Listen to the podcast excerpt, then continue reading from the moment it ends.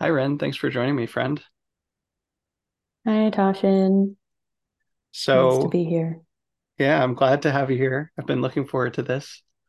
Uh, so we trained together at Maple, and you've been a good friend for several years now, and uh, yeah, someone who's been really inspiring to me. I think I've learned a lot from you and uh, seen you throw yourself into your training in some ways that have been uh, very meaningful for me, and want to take this time to get to know you better and understand you better. And uh, as, as I was mentioning to you previously, I think there are some virtues that you have that I'm like, oh, I don't even know which virtue this is or what what's going on here. And um, so I'd like to talk to you and kind of understand you better and hear about your life and uh, your beliefs and your values and um, the choices you've made in your life. And it's been in you know for, from what i know so far you've had a really interesting life and been a lot of places physically and uh, interpersonally and you know in a, a lot of different plot points in your life. So i'm interested to hear Mhm, about that. And mhm. um, yeah really in general this is something i've been chewing on recently.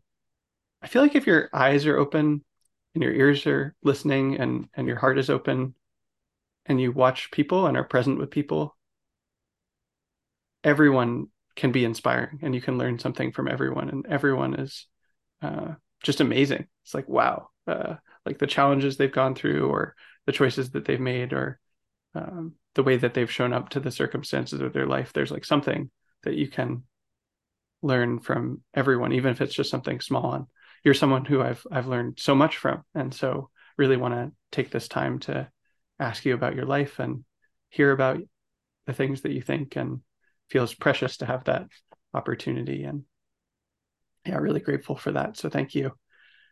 And uh, yeah would love to just start by asking you the question that i ask everyone which is tell me about your life and what's happened so far. It's it's almost you know you, you and i have talked about reincarnation uh, and Mhm. It's it's almost like i'm asking how's your day going today? Except with your life on the scale of your life. Like what's happened so far? What's going on today in this life? So i would love to hear about your life so far and you can answer this any way you want at whatever length you want and would just love to hear whatever you'd like to share. Yeah.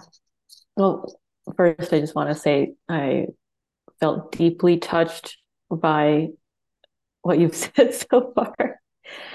And yeah, just, I'm probably going to cry. It's just going to happen. Mm.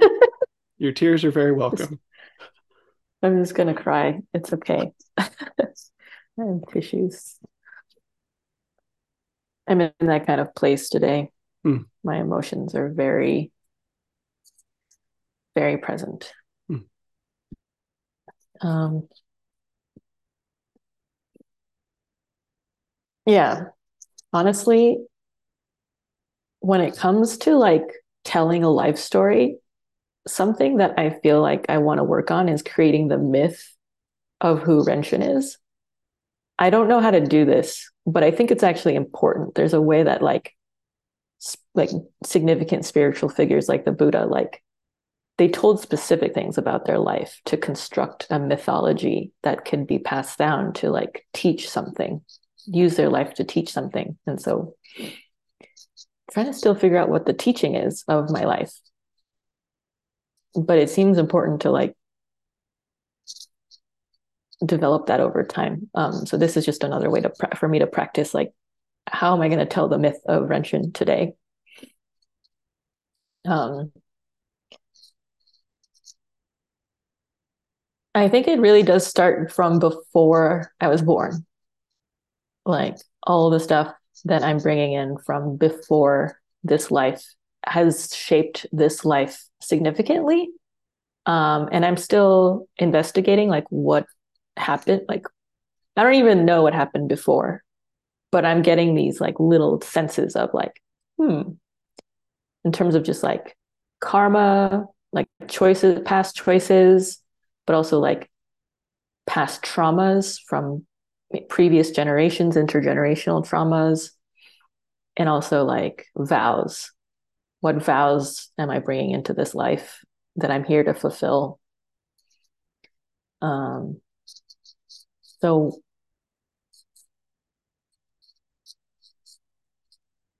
there's a couple big themes, maybe a few big themes. One is, is this word called fracture, internal fracture, fracture between people, fracture between groups, fractures between between nations. And um, for me, it goes back to like so. I'm um, ethnically Korean, and uh, my grandfather, who recently passed, fought in the war between North and South. And I've also personally been to like the that the demilitarized zone that is the border between North and South Korea. That's just like this fenced up um, soldiers guarding like both sides. If if if they see anybody, they'll shoot them. Like if anyone tries to cross. That kind of deep fracture is something that I feel very determined in this life to learn how to resolve. And um,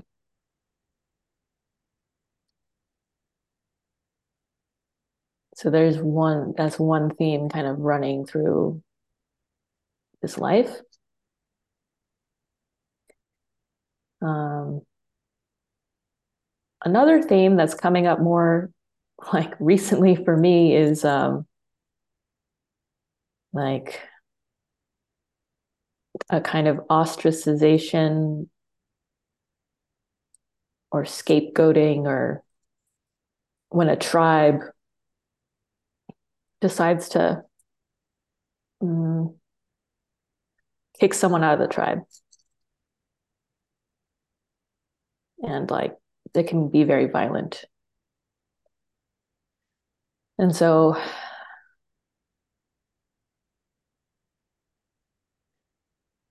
um, it's almost like a dream that I had, but there's this image of like a tribe, my tribe. I'm in this tribe, and they're holding all these spears up against me, and I'm on the edge of a cliff, and they're telling me, you know, this is over.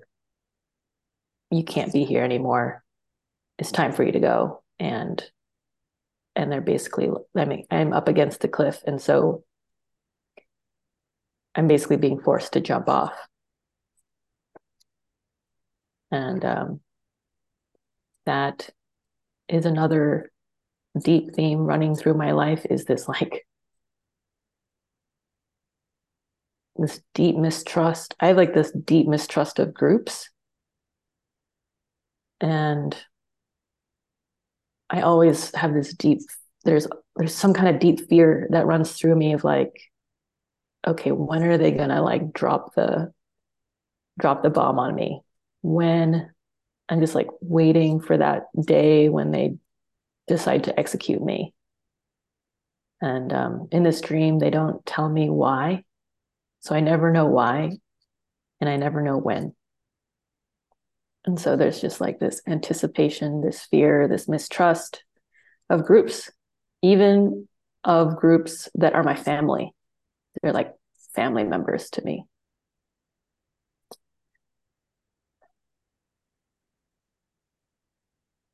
So um,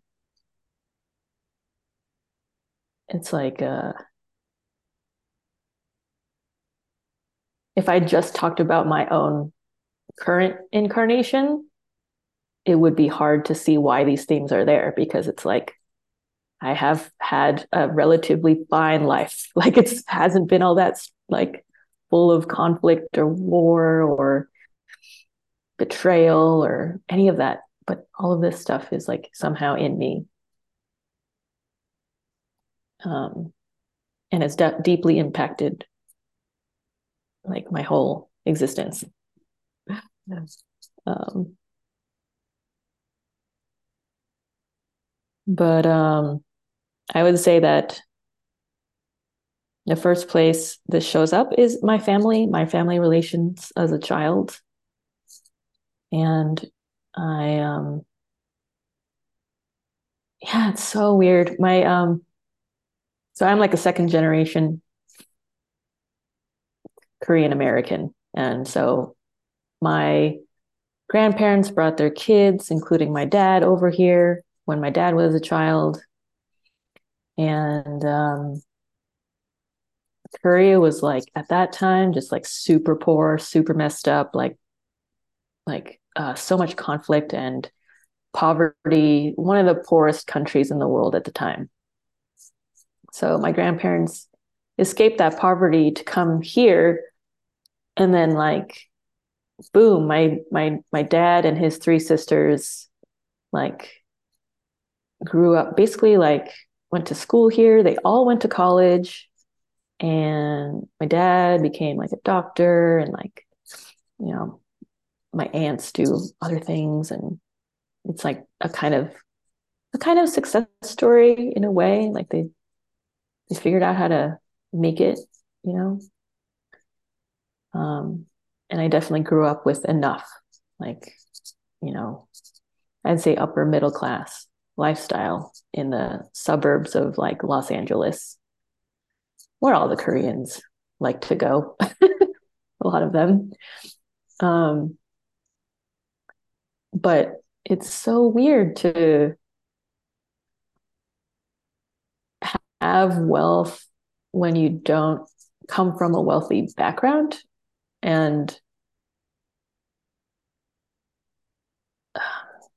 I don't know. This is just projection, I guess, but there's a way that I think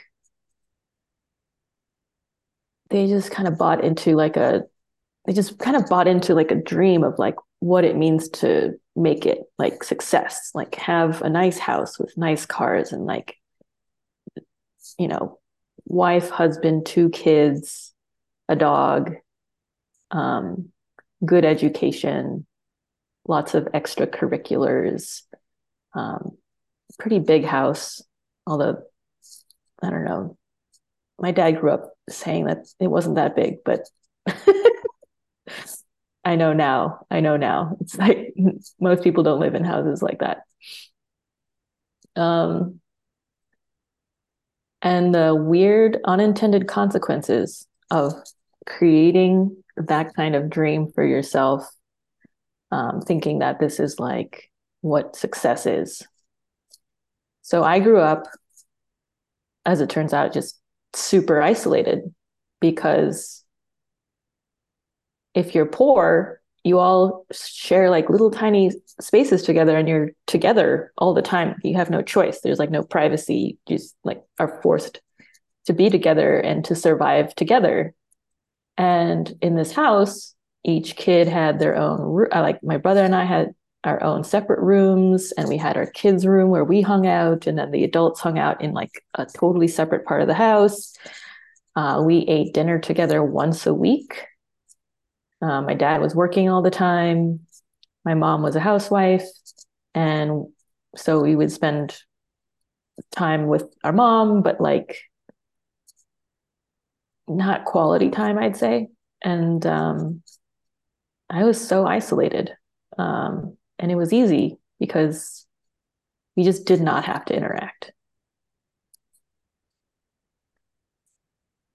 And also, my personality was one of just like withdraw and like in my own head just like so i didn't really i didn't really c- come out of my shell much anyway i just was in like books and video games so that early disconnection from family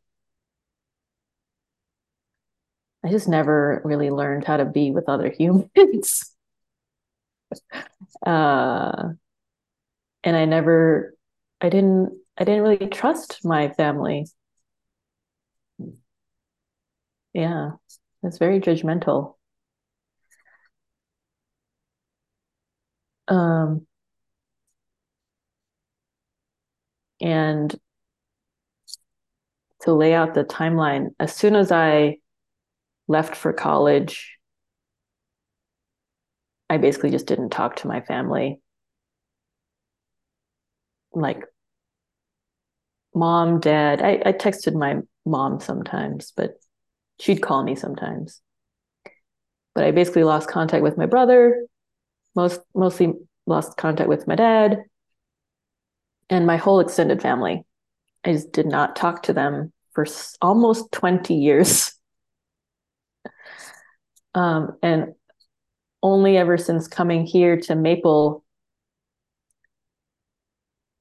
have I learned the importance of that connection. And that I, and then it's sort of like I started to make an effort to connect back to my roots and started reaching out and writing cards. A Tibetan nun came to Maple once and she was like, if you're not friends with your parents, like forget about enlightenment. Hmm. and I was like, oh crap. uh oh. And so she gave me the assignment to like write my mom like a card. Just like, you know, a Hallmark card, just like fill it out, send it to her. And so I started actually doing that. I sent my mom a card, I sent my dad a card, I sent my brother a card. Started sending people cards. It was good. Hmm. Um,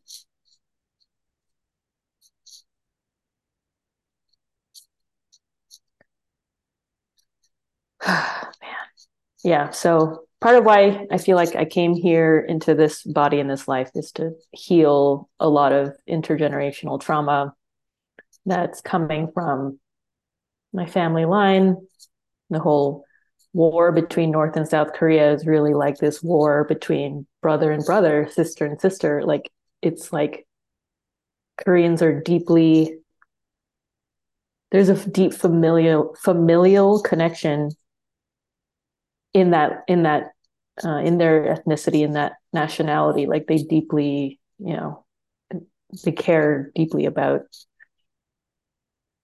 that blood relation and so for that war to have like happened i think was deeply traumatizing deeply um i mean it left a deep scar in like all of our lineages and um i think in part i'm here to help heal that wounding um, yeah. And uh,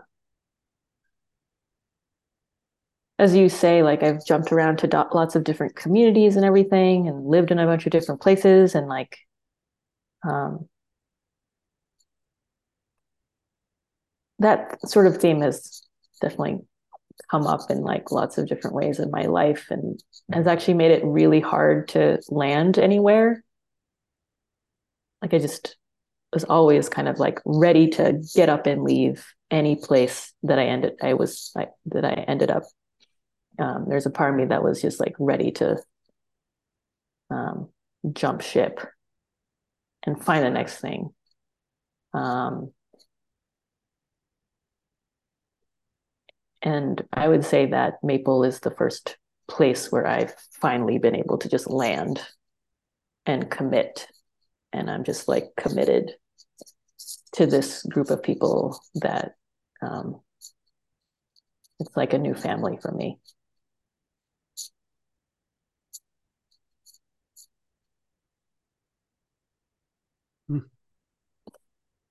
Hmm. Yeah there are many threads I'm leaving out, but I'll just let's just start with that. It feels like the most um, penetrating and like, yeah. I love that you approach this question by first bringing up themes and different themes that are present in your life. Um, can you give me an overview of some of the sort of chapters that have happened in your mm-hmm. life and uh, different communities that you've been connected to? Sure. Yeah, it's really funny. a funny, eclectic mix of things. Um,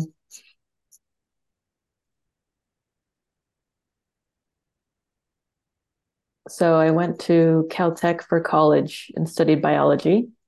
Thought I would become a scientist. um, actually tried doing science and was like, it was like, you know, in a dank basement with the postdocs looking miserable and like, um, yeah, it's just not, it's just, you have to be so dedicated to like actually go through with an academic career. I did not have that in me. So abandoned that idea after college and um, my my obsession at the time was Magic the Gathering, the card game, and uh, I was uh, I moved to New York to be with my boyfriend of the time, and I started showing up to like the local big card store with the tournaments, and then I started like going to events, like hopping into cars one time we drove like just 18 hours across the United States to go to some tournament in like a cran- like a full car with like five people.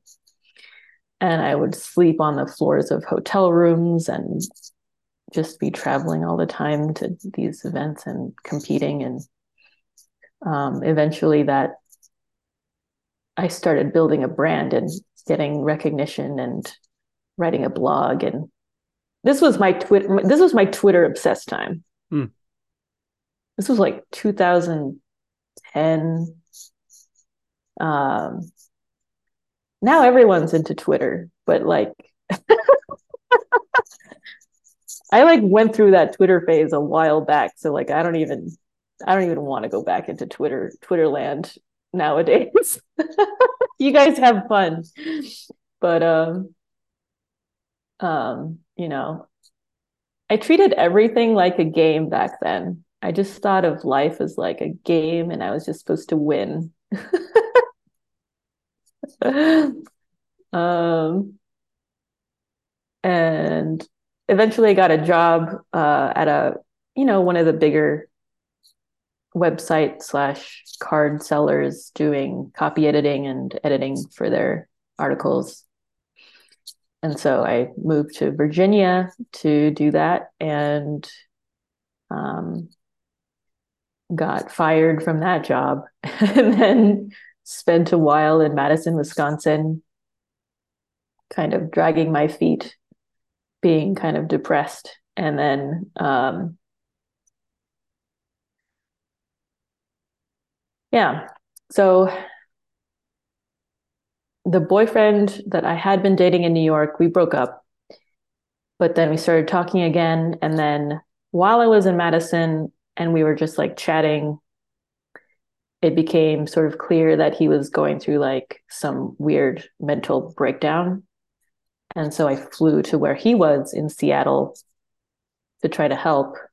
And he was, he went through like a full psychotic break and so I tried to help him out, wasn't doing very well helping him out. Um, that was like a big moment for me and sort of realizing like, wow, I I really need to grow up in order to be able to help people that I care about. And it kind of threw me into that. But um, he went through a horrible time.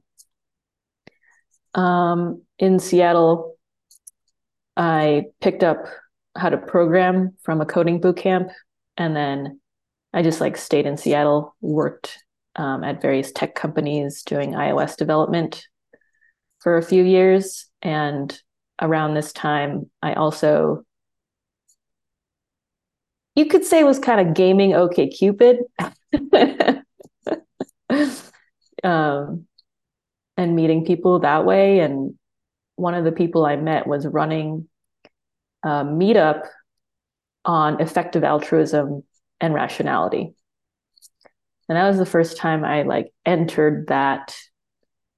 I knew about rationality and less wrong and stuff before, but my attitude towards it was like, that's weird and dumb. I didn't really care for it.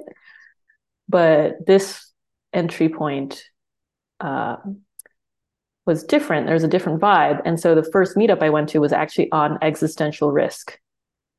And that's kind of the first place I really heard the concept um, talked about.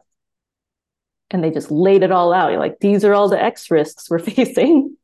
um,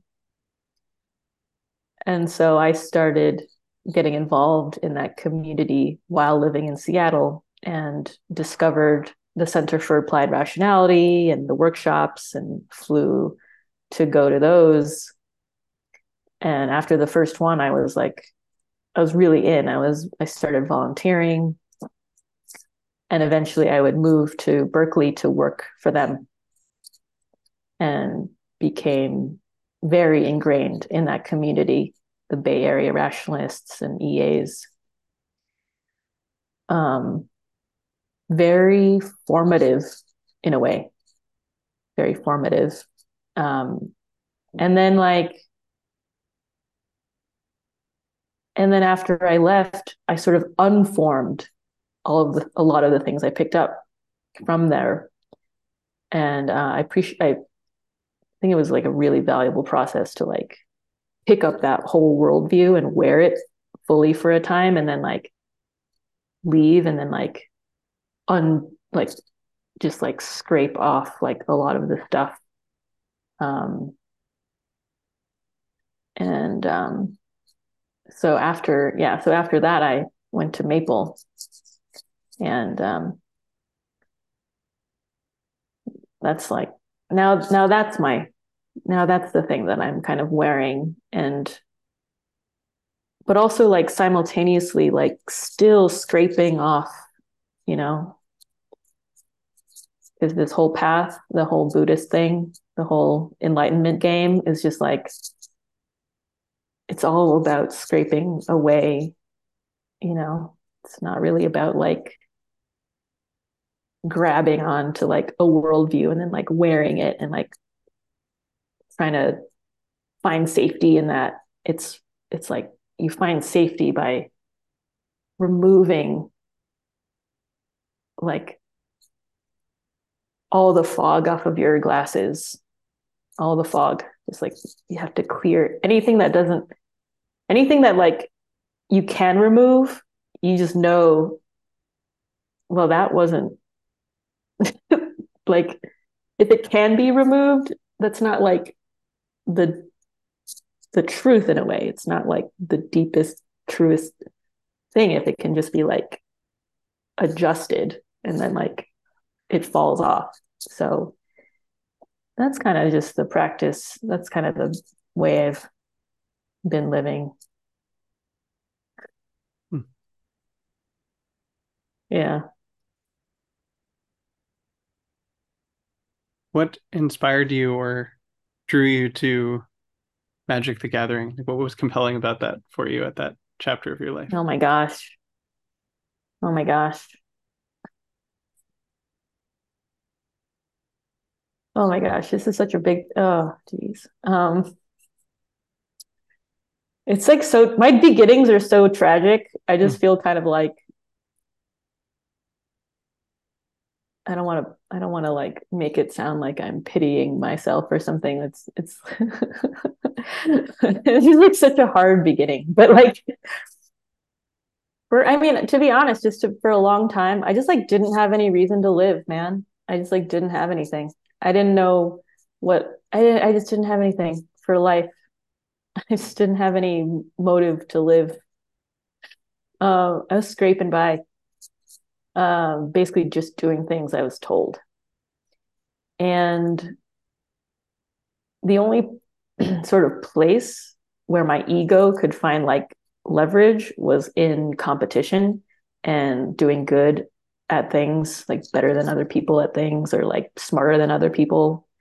Um, but like also it had to be like at the right challenge level because if it was too hard, I would feel like a failure and like I did, was not very good at learning from mistakes or like learning from failure. So magic was like that perfect middle, just like that in the Venn diagram of things, just like I, it's like challenging enough that it's fun and easy enough that I can feel like I'm actually good at it and learning and like improving.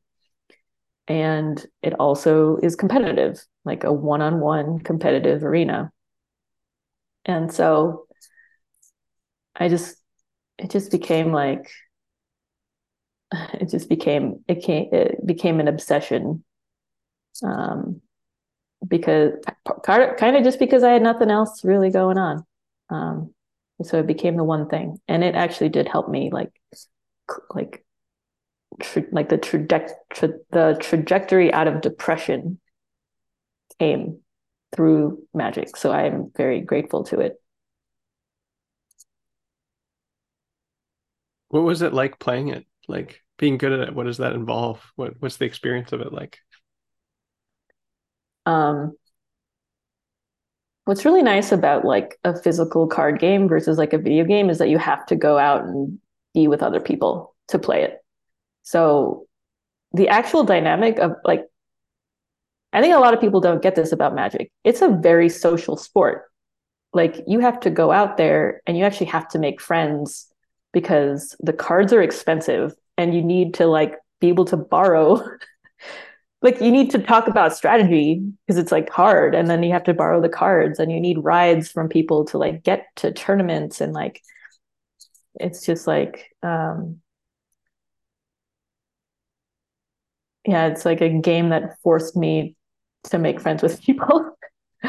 And also um another thing i enjoyed about it is just like that feeling of like being an innocuous looking girl in a room full of guys who like look at you and think you're probably just not good at the game. And then just like just like destroying their their views.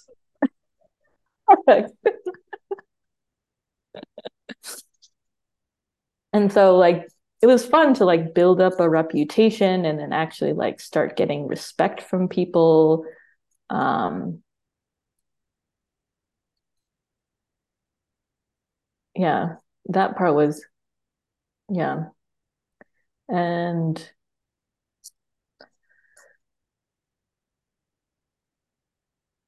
like mo- a lot of that game for me was not even about the like matches, like the actual thing that happens when you just sit down and like actually sling cards.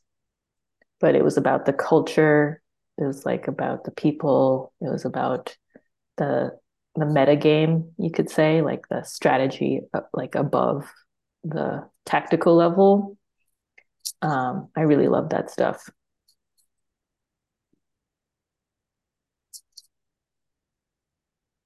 Do you have any stories from that time that are uh, memorable?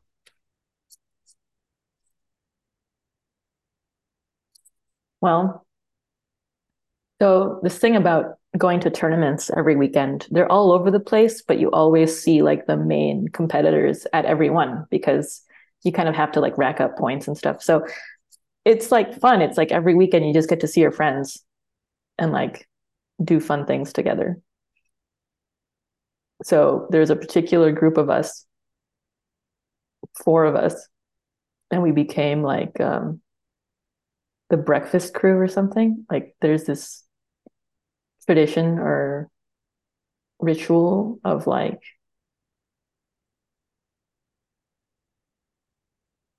us like ditching everybody else and like going and getting food together and like there's I don't know there's like a lot of just fun times with like me and that particular crew. Um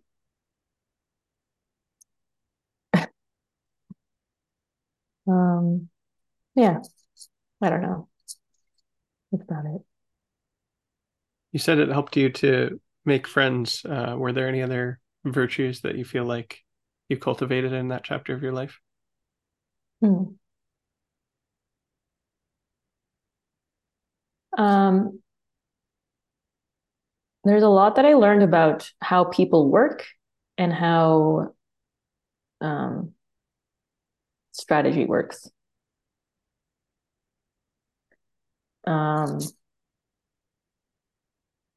I also learned a lot about team like cooperation, the how to do it and how important it can be to cooperate and how necessary it is for like really high level play.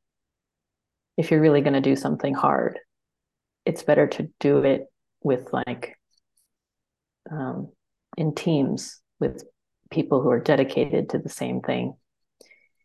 Um, so I watched a lot of that.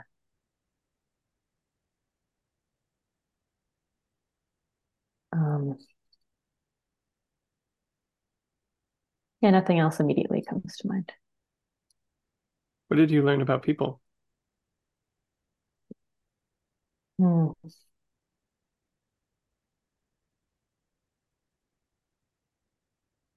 Thinking about it, I feel very fond. I feel very fond of people and their little quibbles and their reactions and their foibles and stuff. Like, because you learn a lot about people when you see them lose, and you learn a lot about people when you see them win. Um, and you learn a lot about people just in how they approach like a game. I would say that one significant learning is that um, when it comes to winning or actually like setting out to like accomplish something, the thing that gets in the way is not a person's skill level so much. It's definitely a lot more to do with their psychology and how they approach the thing at all. Um, so a lot of people just aren't playing to win, is a way of putting it.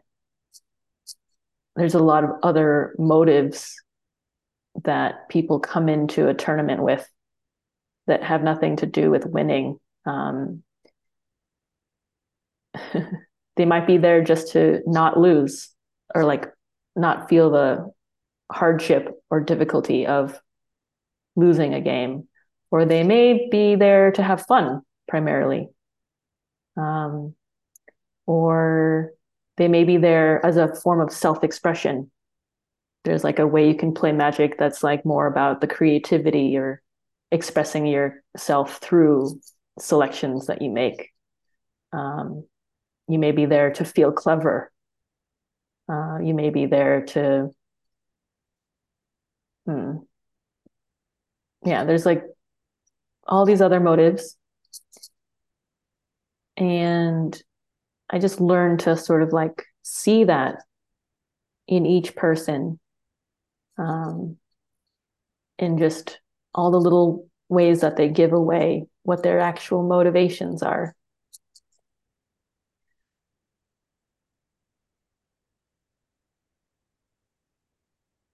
Yeah. What would an example of that be? Like a way that someone would give away their actual motivation? Mm. Well, um, say instead of playing the making the move in a in a match that would actually be optimal for winning, they might be attached to like getting off like a really cool combo combo. Like like, oh, these cards like really want to interact together and it's going to do this really cool fun thing even though i could just like win the battle right now by like just shooting you with a lightning bolt or something they're they're like more into this other thing that they can make happen. Um, but this is like a fairly uh, more of one of one of the more obvious examples. Like most competitors aren't going to do that but like that's just there's subtle there's subtle forms of it subtle forms of self-sabotage that people do in a in a match. Um and it's so interesting just to watch like every little subtle decision that they make, including like not noticing something that like would have won them the match or um, not taking the risk that would have actually won them the match or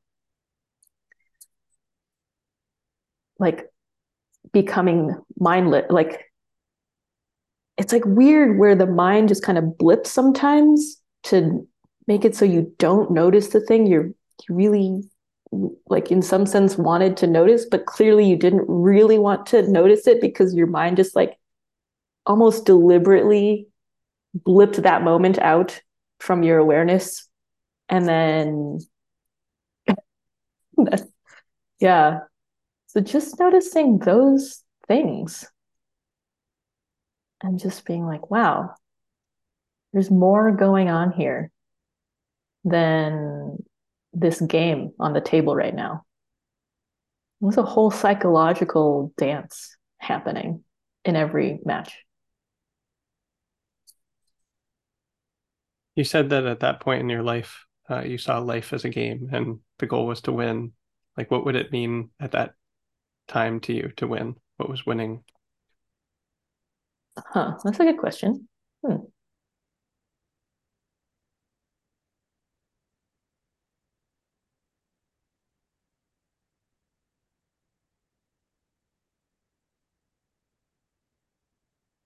I probably didn't have that clear a sense of it. I um,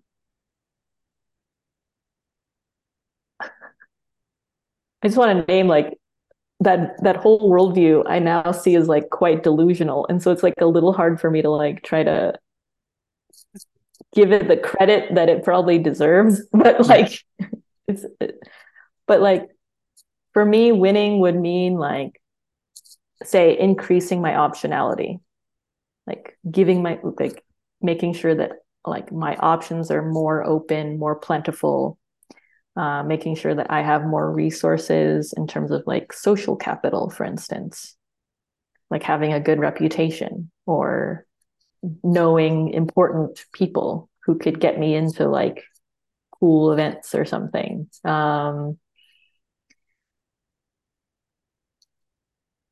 yeah,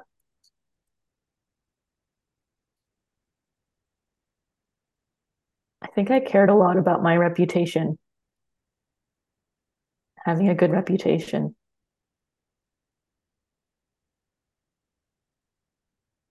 So optionality and having a good reputation. Yeah. Hmm. I'm interested in this chapter of your life for for two reasons. One is just I've never had that experience. It's like, oh, that's that's different. Curious about that. Uh, and then also yeah, really interested in the fact that you know, you said you didn't have anything to live before live for and like this got you out of that. And so um I don't know, at least over here hearing about it, um, you know, you said your beginnings were kind of like tragic and it's like I see that and also it's like wow, what a, like almost that Magic the Gathering was kind of like uh this like compassionate manifestation of Avalokiteshvara for you that like helped you get out of suffering. And uh it's like that's what it you was, needed. It, it was, was, like willing to manifest the form that you needed. Yeah.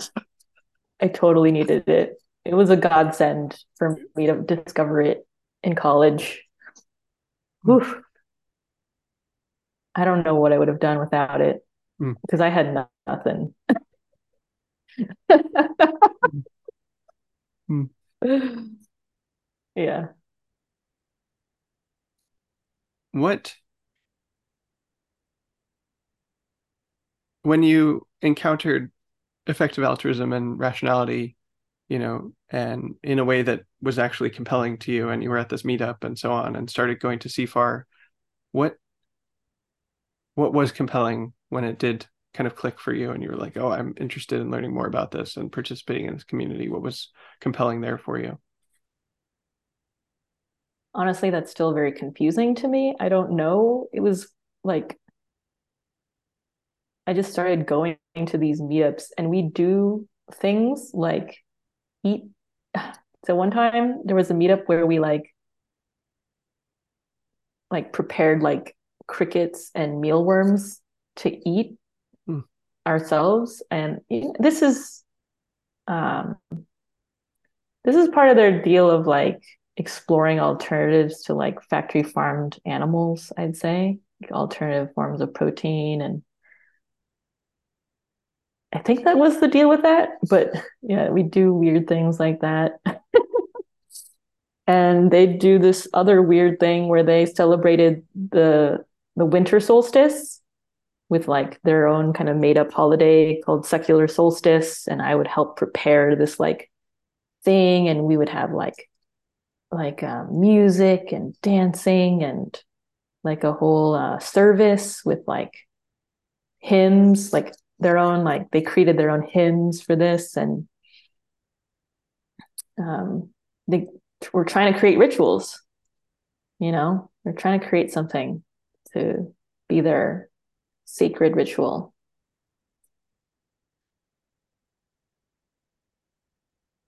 Maybe it was just because it was like kind of like church a little bit it wasn't it was just like gathering it was just like regular gatherings and people would just talk about stuff. I don't even remember what they'd talk about. I don't even know. Did I enjoy them? I don't even know.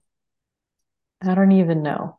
But um, this particular group of people in Seattle, there is a way that I clicked with the people in a way. Um, and ultimately, I'd say it was like somehow like finding my people, something about them. That group of people is their the way their minds work is just very easy for me to relate to. Even more so than the people here at maple. There's just something about their intellect and curiosity and seriousness seriousness with which they take like their views and like seriously consider like existential risk like what what if that's like like a, the real deal? Like what if what if that's like really the maybe the most important thing ever? You know? Um and there is a sincerity in the in the community. And um it really made them willing to talk about things that are hard to talk about or face things that are hard to face and at the same time, just with this intellectual vibrancy and curiosity and nitpickiness, which I value the nitpickiness of like someone with a very precise mind. It's like, no, you did you mean to say that word versus this word? word? Like they conceptually invoke evoke different things, you know, they have different implications. And so like be careful about which words you use. And um, it matters what you do with your mind. Yeah. So I don't know how much I took the ideas or the ideologies as like there's a way that I put them on but I don't know if that was the main compelling thing about it for me. It was probably more to do with the people.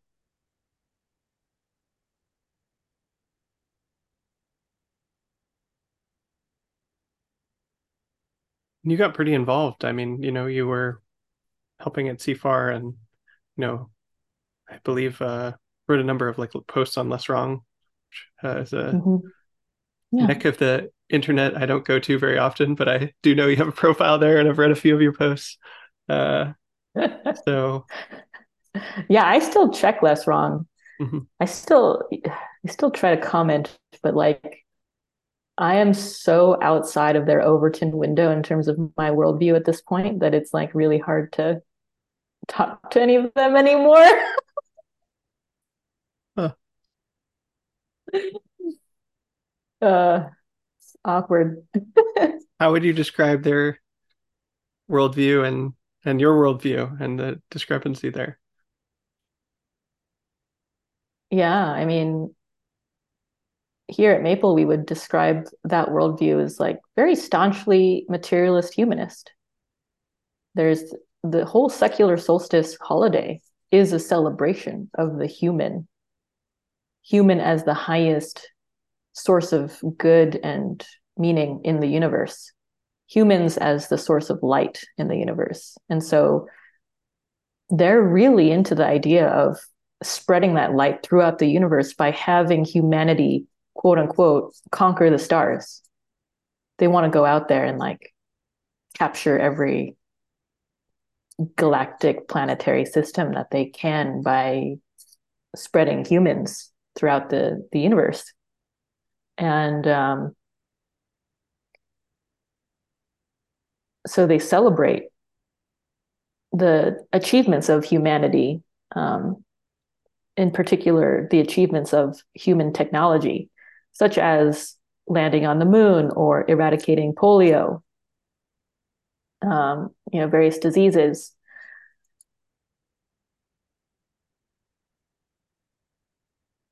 So it's a celebration of that aspect of the human that can conquer nature. So, particularly intelligence, human intelligence, like the things that we've been able to achieve with our by figuring things out, um, creating accurate maps of the world. And so another big thing is like they believe death, physical death, is just like the worst thing because they're also materialists. So they believe that, you know, once this life is done, it's just done. Like you're just like like everything you were or offered or everything about you is just gone and it's permanently gone. There's nothing left in a way. And so to them it's just the worst absolute worst thing. And um, it's actually painful to see how many people treat death for them.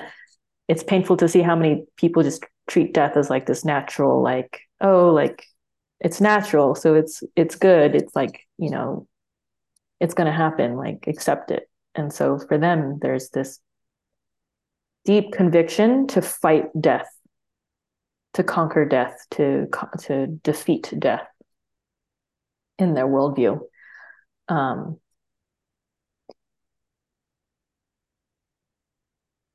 so that's kind of more the rationalist side, maybe. There's also this whole effective altruist side about what it means to be a good person and do good in the world. You can just look that up on their website or something. It's not, I don't really feel like talking about it. Um, but you could say that there's sort of consequentialist or utilitarian roots to their views and it's also very baked in materialist humanist views as well and so their whole thing right now is probably there's probably a lot going on there around AI risk as like the major cause to work on right now. Big push there but um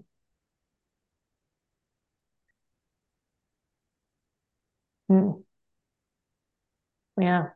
I see them as pretty confused about like the nature of this life the nature of reality the nature of minds the nature of the human like what all this is for. Like to like a lot of their ways of thinking about it are so baked in these assumptions that um i can't like it's just like ah i don't i don't see how they're to get out of the like traps that they've already set for themselves by sticking so hard to like a particular worldview about it.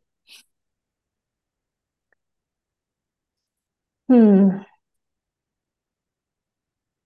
But you know, it's also there's an ad there's something to admire about how seriously they really take like a lot of people are just kind of indoctrinated into materialist humanist views, but like don't take them to the conclusion of those views. like they just wear them to a certain level that it's convenient and like they can use the views to like live a kind of normal life without having to encounter too many bumps in their road but this group of people just like took those views on and rode them to like their natural conclusions and they're actually living according to those views which results in like really wacky, crazy behavior in some cases, like really crazy stuff. And and then it's almost like um, dystopic. There's certain dystopian dystopias that they're actually like willing to play out in their lives, real lives, that you kind of have to admire um, as just like a demonstration of like this is what happens when you actually play out these views. And what about your worldview? How do you see things? Yeah. yeah, that's a big that's a big question, Tasshin. Just opened up a big question there. Mm-hmm. um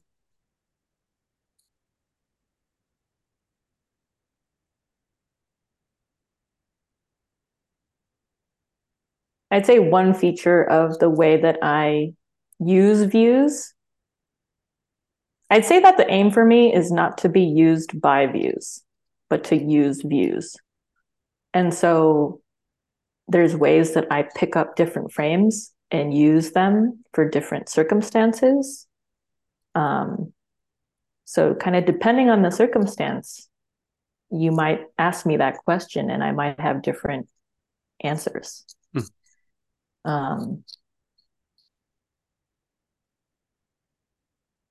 well, I, it's funny because part of where this question is coming from is imagining, you know, uh, a stereotypical rationalist listening to this. Maybe they know about you and they're curious about you and they hear you mm-hmm. describing their worldview as like confused and it leads to a lot of very strange behavior and they'd be like, well, you seem pretty confused and you seem to have a lot of strange behavior. Uh, so uh, you know um, what is it i don't i don't think i have quite have words for this but like um hmm.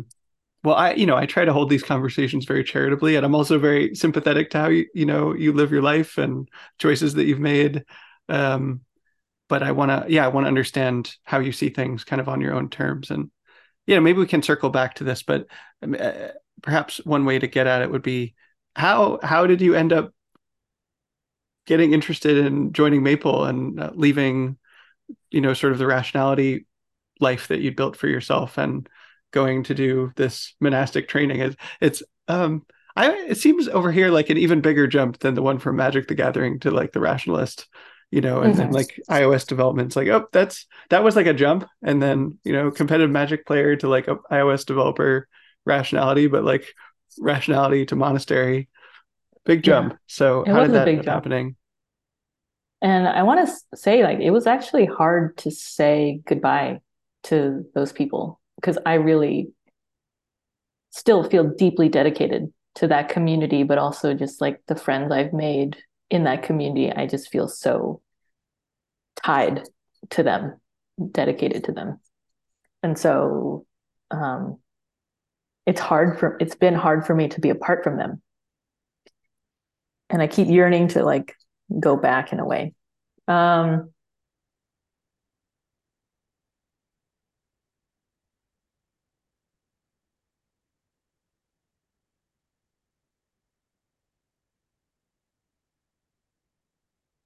really know what happened. I do know that I burned I burnt out of my CFAR position. Like at some point I just couldn't get up the will to like keep going and doing the work. Um but that happens to me regularly with like every endeavor. like historically, that's just my deal. Um, but I guess I left CFAR and I guess after that, it was just like an open ended, huge question of like, what am I doing next? Um, and I think Maple was the only live, like real thread that I'd found um, thanks to someone, our mutual friend Joshin, coming to the CFAR office and giving a talk and inviting us to visit Maple.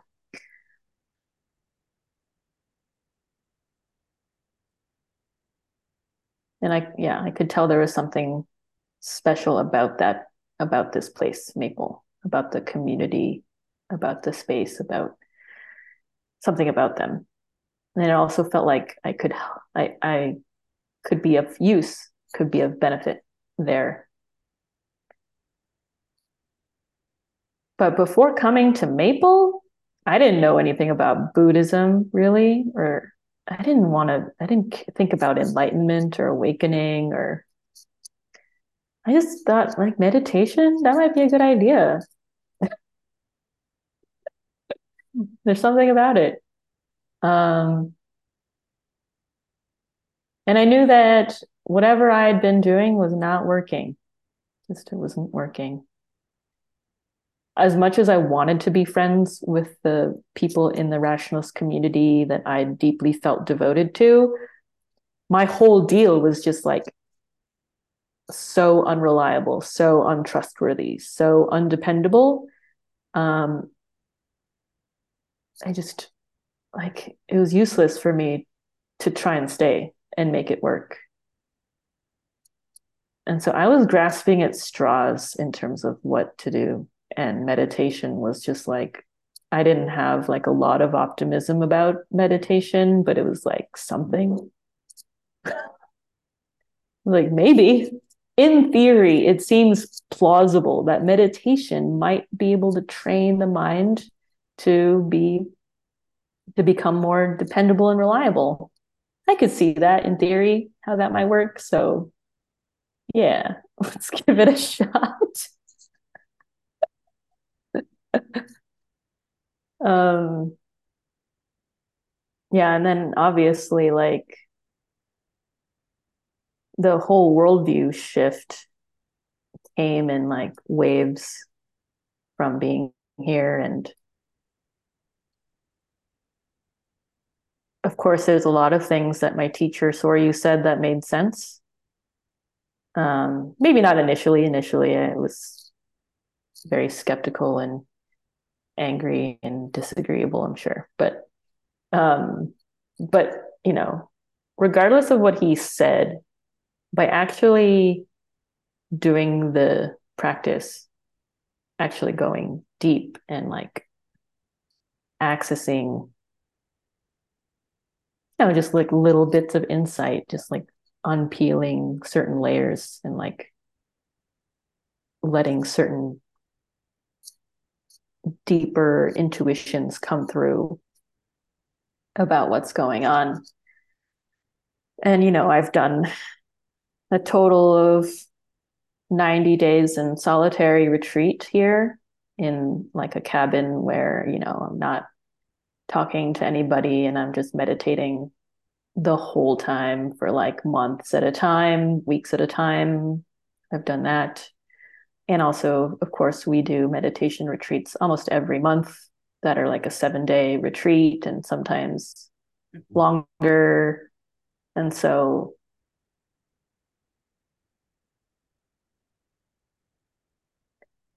just the insight and learning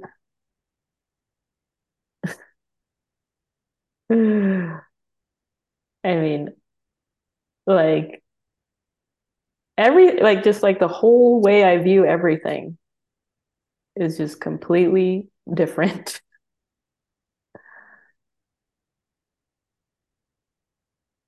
and now I treat everything that happens as a spiritual happening. Like every time I stub my toe or like um, if I like happen to drop a glass or um, someone says something to me that makes me feel bad or um, I look out and there's a rainbow. It's like everything has something meaningful like I don't have to make a, bun- a big story about anything that happens, but there's a sense of like, oh, maybe that was a message.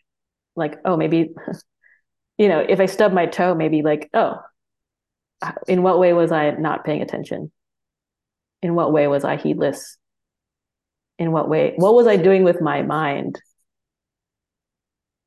How am I relating to that moment? Do I not like that I stubbed my toe? Am I okay with the fact that it hurts a little bit? Or like everything, like every motion I make with my mind, like influences this whole reality. It's like everything.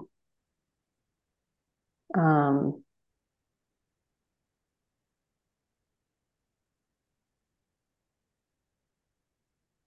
and there's another orientation that I see a lot of people do that tries to instead mentally justify things that happen away.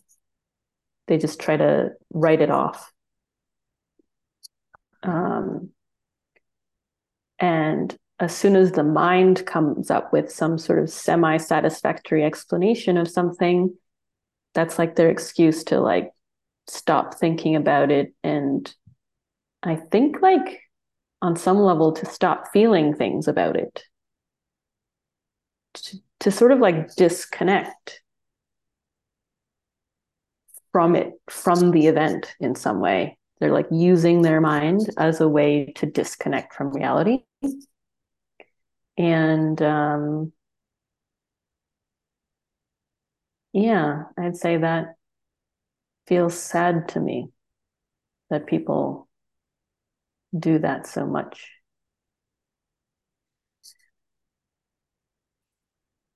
Um, so I, I'd say that the path for me is developing the capacity to be with more of reality.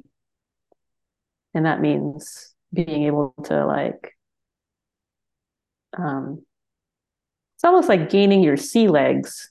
It's like the more tumultuous the waves, you know, the harder it is to stay grounded, but like you still want to develop the capacity to, at least I want to develop the capacity to ride really tumultuous waves or even really not tumultuous waves, small, small waves that may just be like incessantly uncomfortable to some part of me. Or big emotional tides or big tragedies or big happiness or whatever, big energies.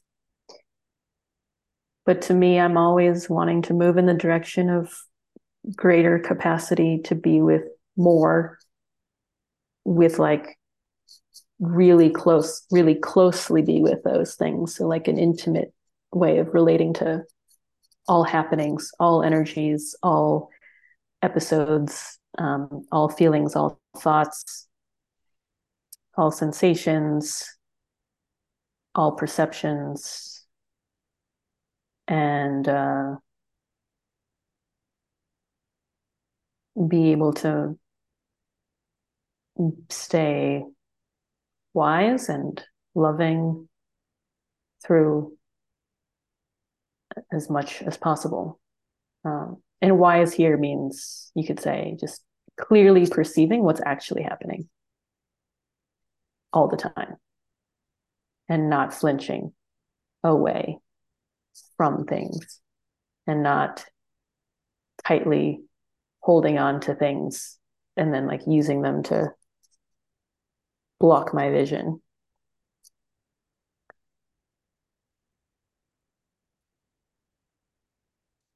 What has happened for you through meditation and doing all these retreats and solitary practice? Like, what are some of the shifts that you've noticed or things that you've investigated in meditation? Hmm.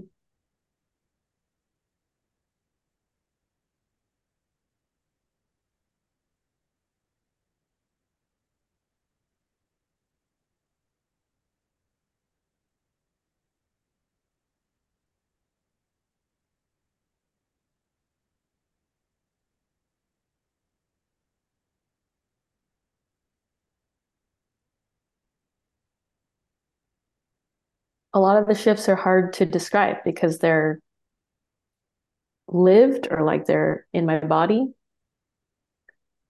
Um, but that's one of the big shifts. Is just like how much more in the body I am than before, how much I'm able to like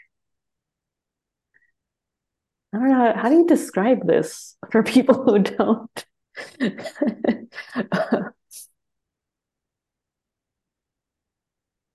I mean, yeah, I guess I guess before I was like up here in my head and, and when I meditated, I would be looking down to meditate and like looking down at my breath.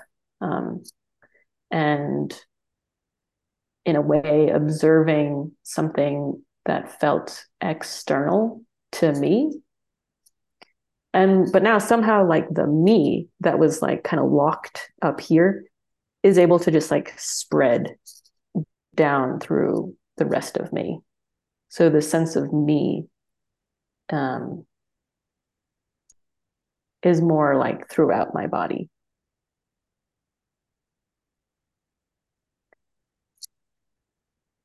Um, and there's a way that that's more peaceful it's less it, feel, it feels less trapped. Um, it's less tension.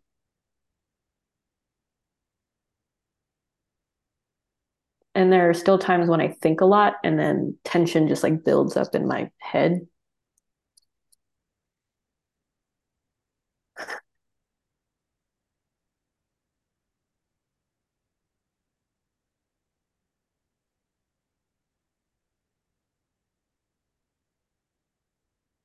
and I don't know if I, some part of me is like hesitant to say this too. I don't know why, but I can also like take the sense of me and actually um, put it into perception and just like rest there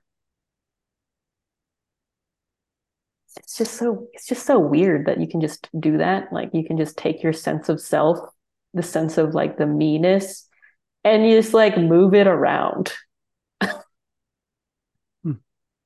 and it can just inhabit like your head or it can inhabit your stomach or it can inhabit your whole body or it can inhabit like your your visual field or like in between things or like it's just like, what?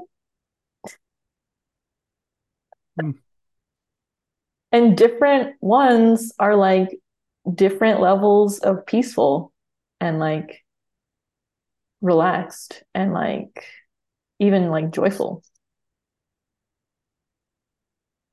Like like I can I when I rest in perception, sometimes it just like brings a smile to my face.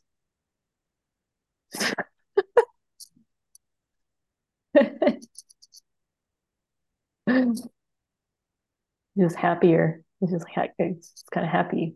Um, and I'm like right now, I'm just like getting pinged by my like um, stereotype of a rationalist being like, that's like fake because you're like making it, you're like making it happy rather than it being like natural or like rather than it being justified.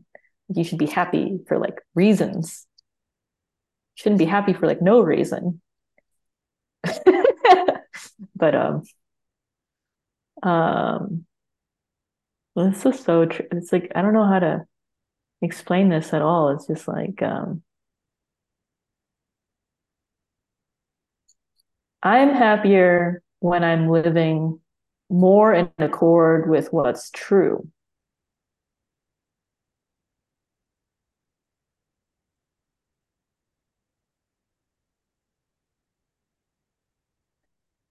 True and good.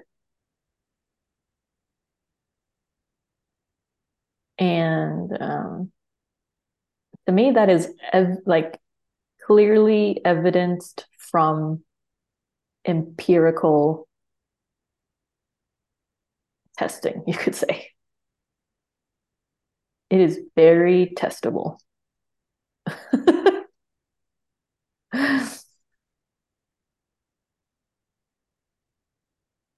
you just like, yeah. Were you going to say something? Please, please continue. Um, yeah. So you know this well, probably, but just the way you make choices on a day to day level, just ethically, morally, whether you take a good action or you take a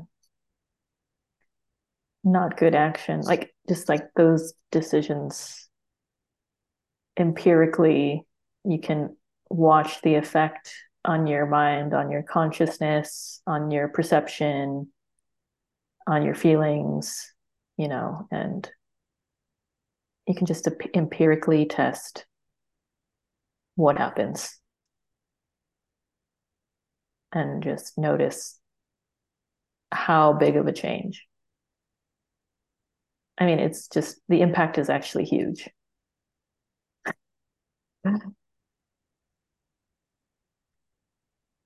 um,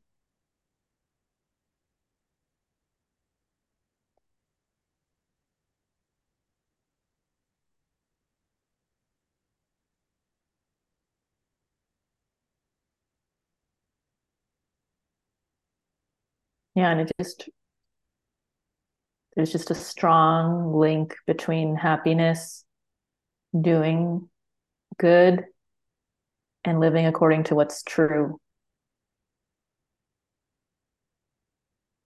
Those things are strongly linked together. What's what's motivated you during your time of training? Like why do you meditate or why do you continue to train? What keeps you going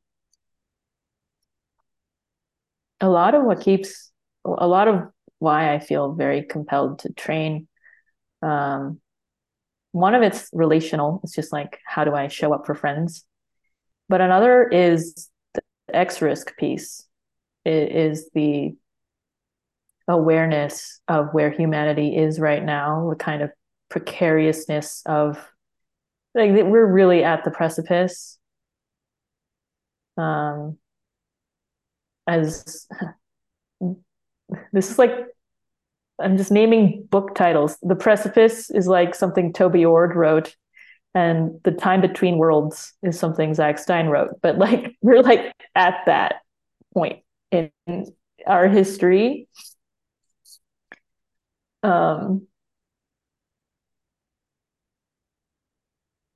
and I'm deeply concerned for the amount of chaos and distress that humanity is about, well, is currently facing, but like it's going to get worse. I think it's going to get way worse before it gets better. And I'm deeply concerned about that. Um,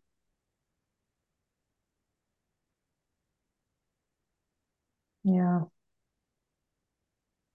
Is there a difference in the way that you hold the prospect of existential risk now and with your current worldview than the way that you held it previously as a rationalist?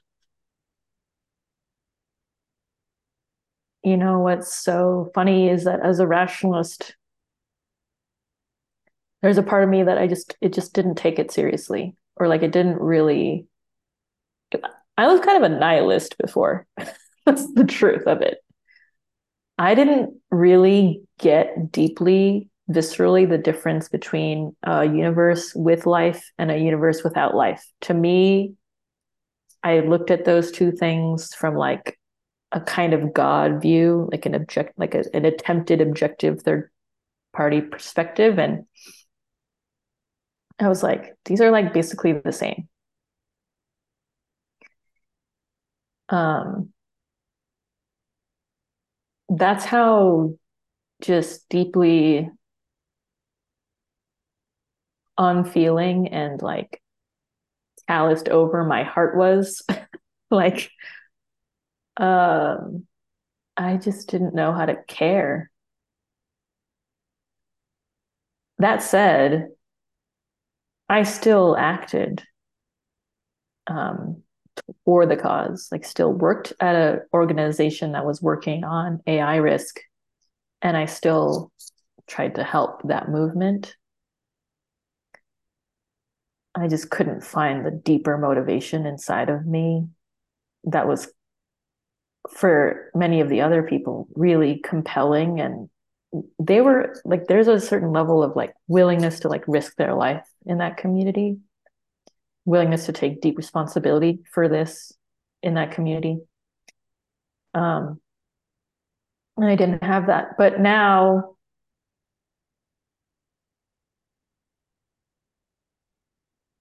now i would say i do have access to that level of care and commitment.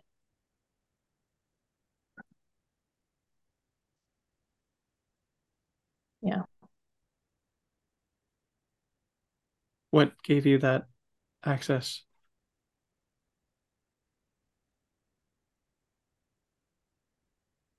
Um a lot of work i'd say. Just a lot of work Tasshin. Mm. just uh meditation but also like trauma healing stuff all the different modalities that we use here. Opening up my heart in like in interpersonal ways is huge just to be able to connect to all things is like that direct interpersonal contact with other humans and being willing to let go of views and let go of traumas and working on that working on relationships working on my mind.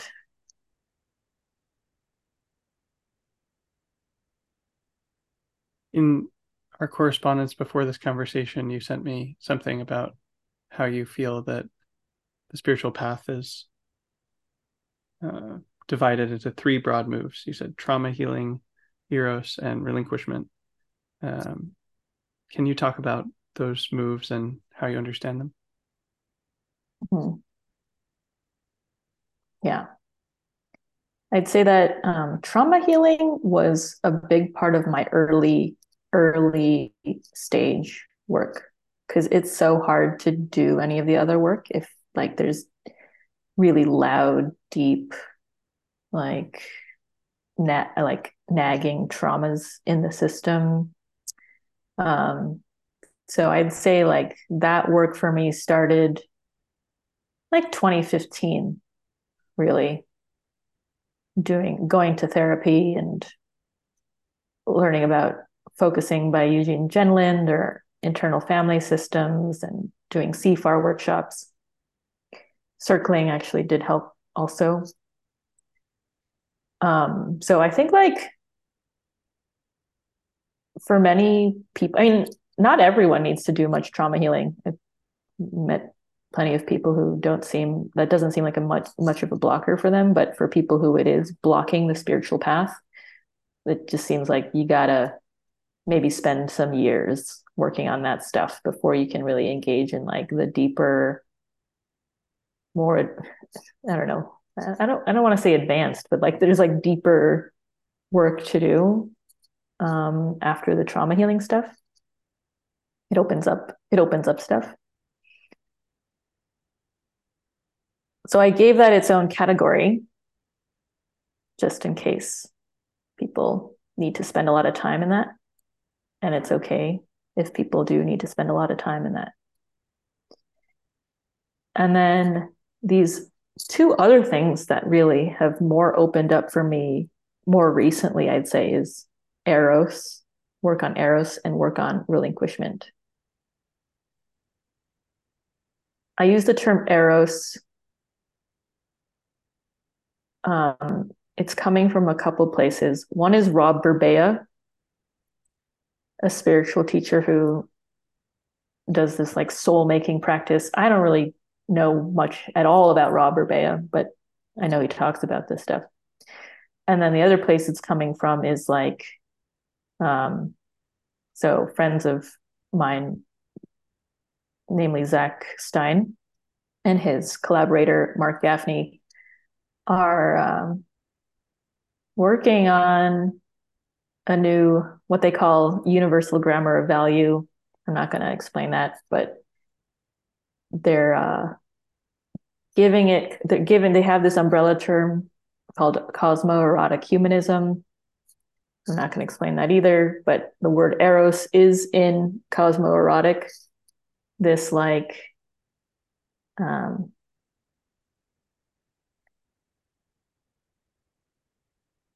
and there's basically this view that the universe and we as people have these like desires that are like deeper and emergent and like coming from somewhere that is um, beyond just like a personal preference. It's like a deep movement or a symphony towards kind of a unique expression of, your being. And that the universe is like this place where we can each like offer this unique self expression following the deep call of this eros this eros which is like this energy this like drive this like yearning yearning for becoming yearning for being um, yearning for expression and creation so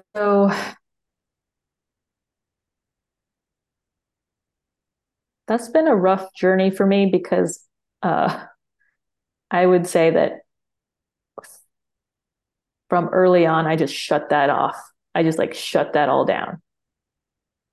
I just like, you know, you can tell if like someone just doesn't have the will to live.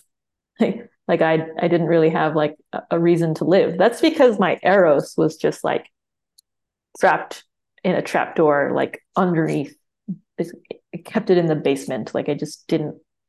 It probably leaked out here and there, but like, and there was eros for magic, right? There's like this yearning or passion in that direction. Um, but I didn't let it out for many things.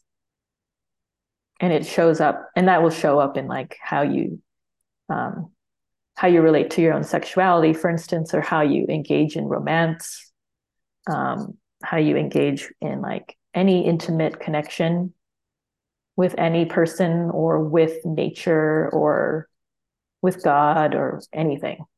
Um, that vibrancy, that like spark for life, that yearning to create, you know, um, create art or create like a product or create something. So I've just been in the deep work of actually opening that gate that I have had sealed for many decades. I would not say okay, many years. um,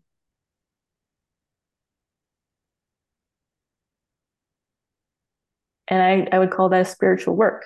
I call that spiritual a movement towards spiritual wholeness, um, reintegration, actually allowing energy to fill your whole body and move you in the world to actually do something rather than just, you're not just sitting alone under a tree.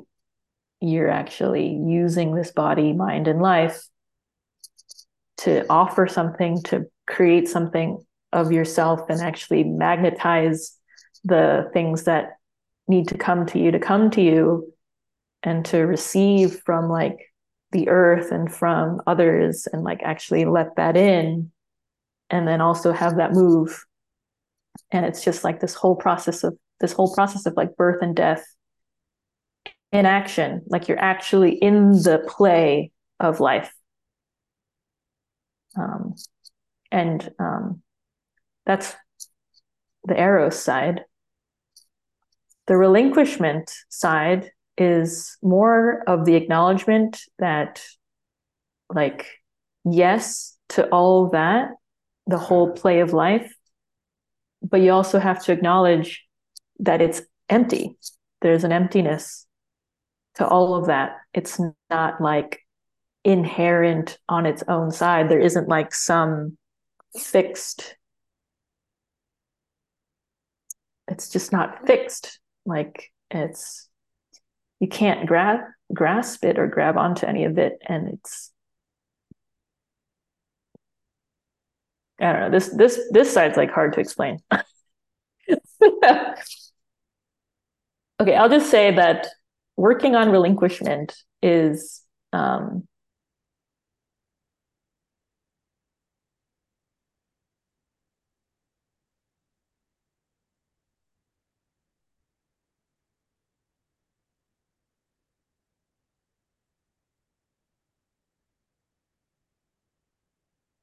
concretely, the way that I'm training relinquishment is by renouncing things.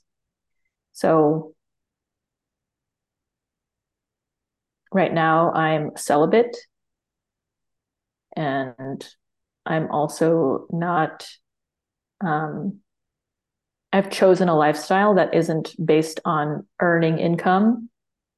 I have to be given, I, am like surviving on the generosity of others. They feed me, they give me housing.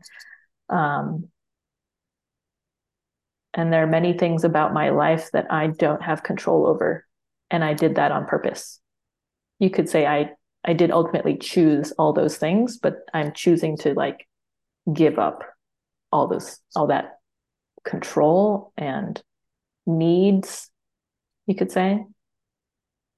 Needing to need.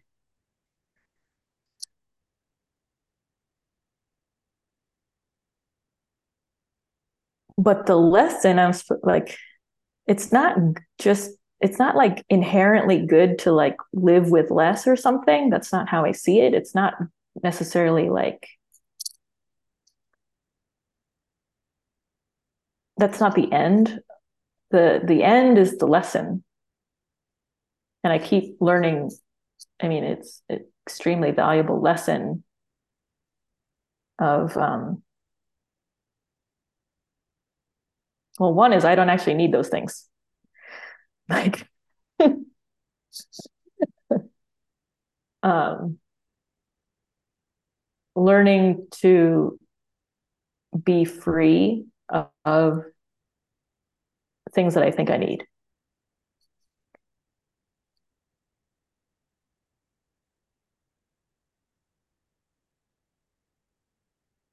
But the other lesson is deeper than that.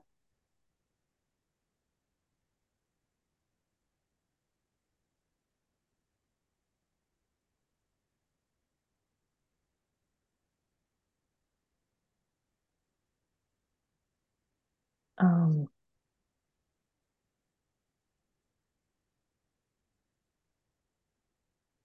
oh man, words just totally fail to describe to describe this actually. Um,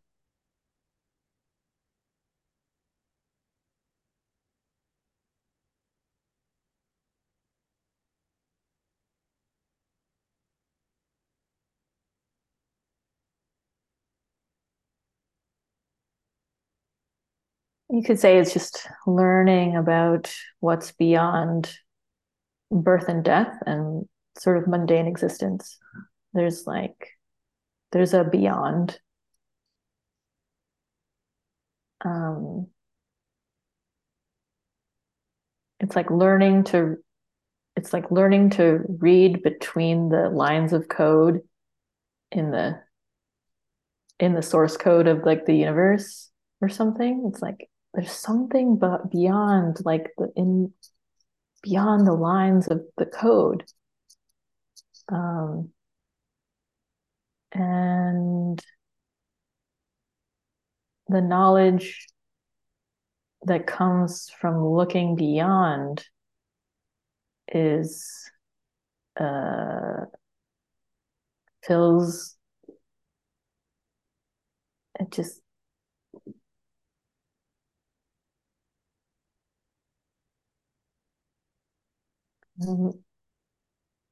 I don't I don't like any of these words. It fills me with like a deep sense of com- completion. Um,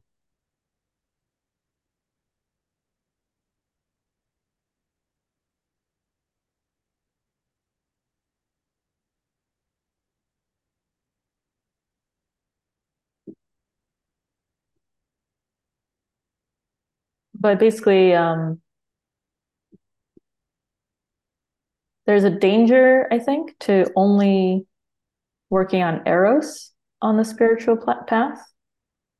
There may also be a danger to only working on relinquishment, which is why I don't, I'm currently not doing only one. I'm, I'm, I'm working on, you, you could say all three of the things that I named trauma healing, eros, and relinquishment. It's just like, for me, I'm taking, I'm trying to take the whole package even though it's more confusing this way.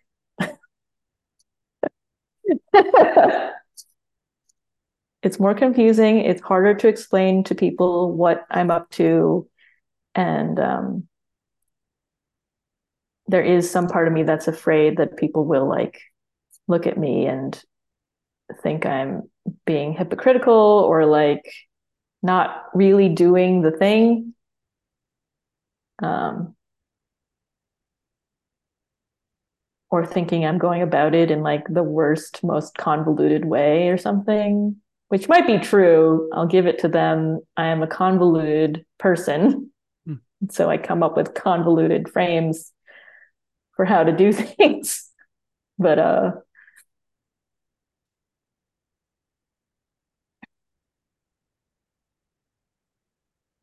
yeah.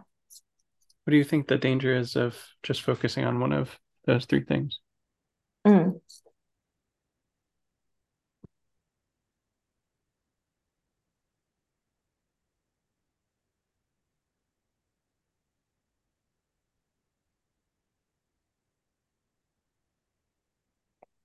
Um, there's a risk of if you focus wholly on eros without really seeing um, the emptiness of all things, of all phenomena, or without kind of realizing like the beyond beyond what's here you could you could fall into just like really buying into like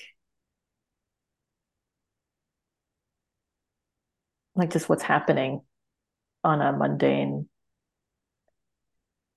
level i mean let me try to actually like consider real examples.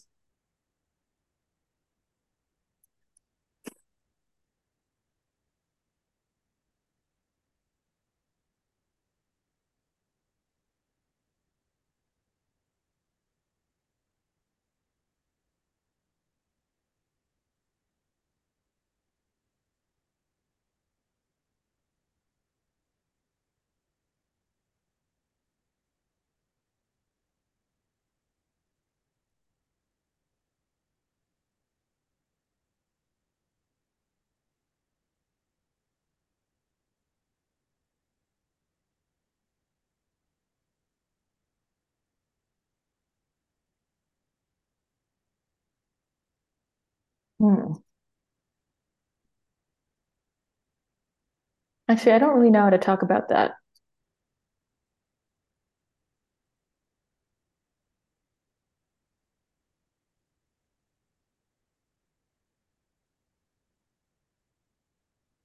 This danger in particular, or the dangers in general?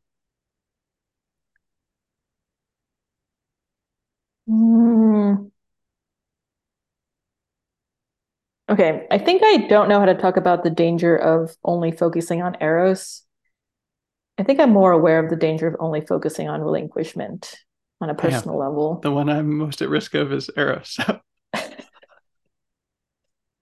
Alas. You, oh, like you're more on the other side? Yeah, like I, well, I think I, I'm most falling eros right now of those three. So yeah, I don't know how to talk about. It. You can't this. describe my medicine, doctor. I'm sorry. It's good. Yeah, the the solution is just to practice and uh, let go, yeah. and look at emptiness yeah. and the three characteristics and stuff. So exactly. Yeah. yeah. Um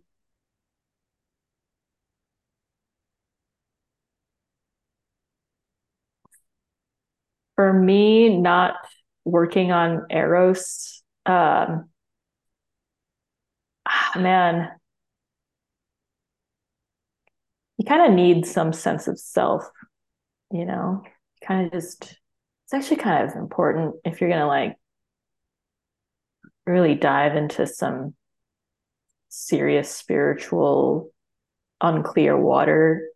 Like the choppier the water you're entering, it's really helpful to have a sturdier boat to be on. And I think a lot of people, you know, without a strong sense of like what's true in my being you know like that that place of like firm knowing inner knowing of like um what is the energy in me driving me towards or away from or like what is the body saying right now? Not having that i mean you can get into a lot of trouble getting swayed this way and that way by all kinds of spiritual teachings that are contradictory or you know compelling for the wrong reasons to you. Like like you might be following some spiritual teacher um because that's what you think you should do. For whatever reason. But um i don't know that just seems to get people into trouble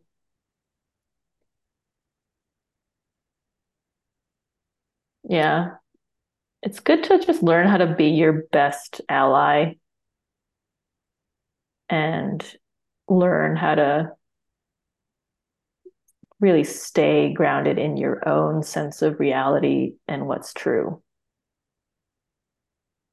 And um and then move. And then like learn to give that give some of that up learn to relinquish or surrender into something greater than yourself um, from that place. But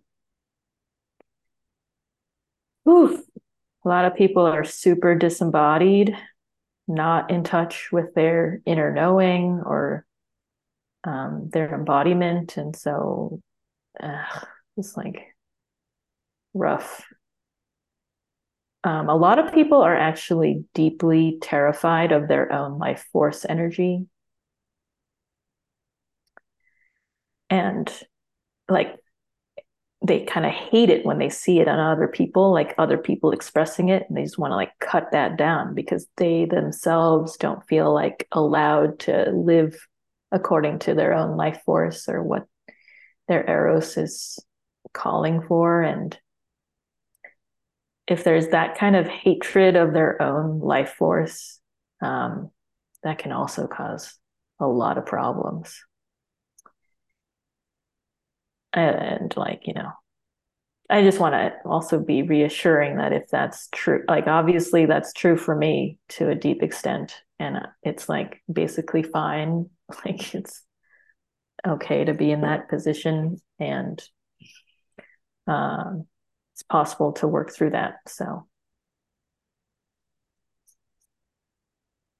I'm remembering your story about um, going to help your ex-boyfriend after his psychotic break and how you said you just kind of realized you had to grow up and in order to help the people in your life and um, through the course of our friendship and the time that we've known each other you've struck me as someone who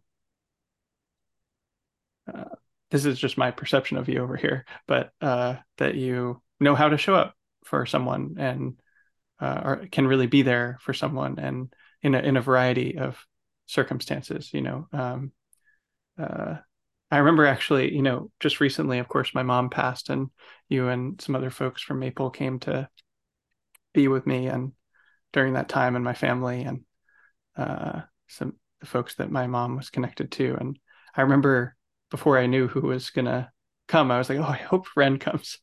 you know, like it would be a, a great uh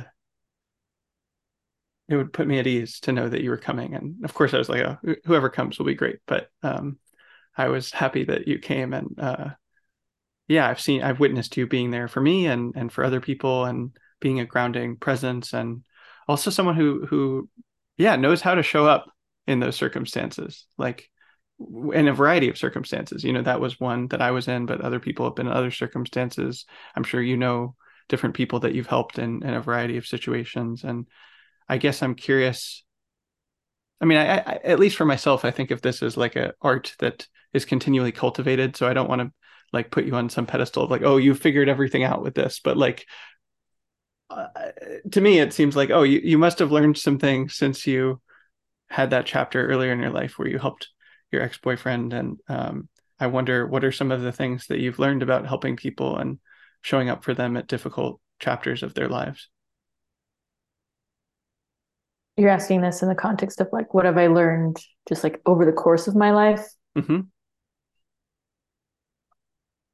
um, and or and or just like uh, both for you personally but also how does one anyone me someone else show up for someone? Like that's that's the reason i'm asking is because periodically you know we all have to show up for people in our lives that we love and that are going through difficult times and we also have to receive that love ourselves and so i'm curious i, I want to get i'm asking because i want to get better at that art of showing up for people and i see you as someone that's skilled in that so i i do want to ask about your personal experience of it but also just what you think about it how to show mm-hmm. up for mm-hmm. people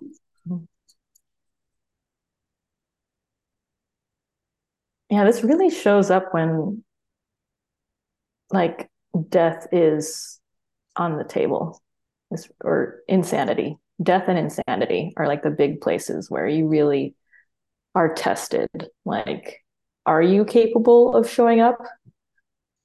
Um and my recent experience with my grandfather passing away i really saw a little bit of that just watching my family and how they interacted with my grandfather as he lay there on a hospital bed, not able to communicate. Like he was just past the point where he could communicate. And um, in that sort of state, people project because they don't know what else to do. Um, they make up stories they uh, make up things about the person um, what they want or you know what you should do for them or all kinds of things. And it's true also for people who are going through a psychotic break because you can't communicate with them either. Like they're just they're no longer themselves. They're kind of gone. And so you you can't help but your mind just really wants to know. Like what do they want what do they what am i supposed to do here um, i can't help but try to project that on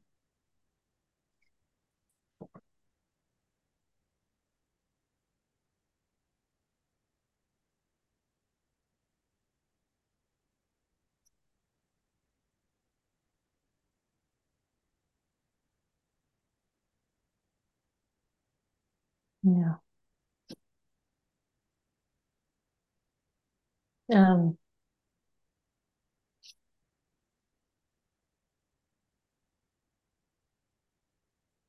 I'm feeling like heartbroken.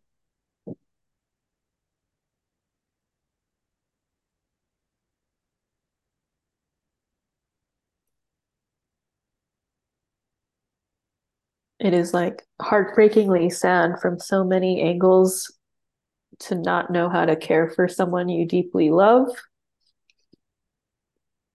But not only that, to do in some cases the exact opposite thing or like close to just like the thing that absolutely isn't needed or like isn't appropriate because you're living in a diluted sense of reality that your mind is trying to create um, out of a survival mechanism. Um, or because you just ha- that's just how it's been your whole life and you don't know another way and so you your mind just can't help but like create all these stories or fantasies of what's happening and you have to live according to your views. Like, what else do you really have?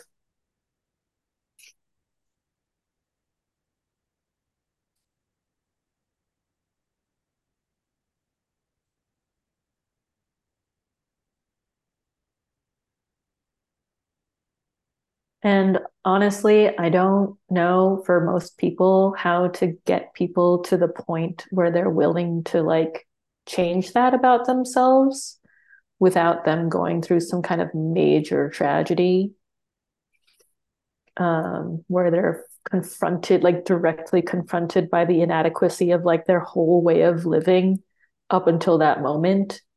Uh, and for me, it was that that experience with my ex where he had a psychotic break.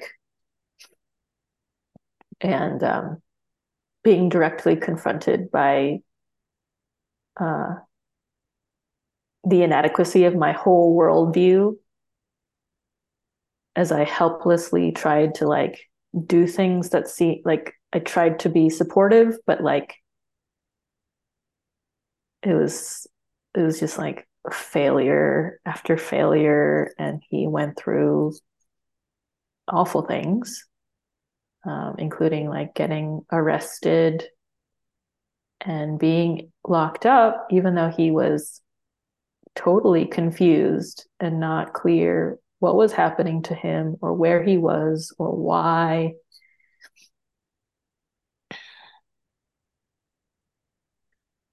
And other terrible things happened to him.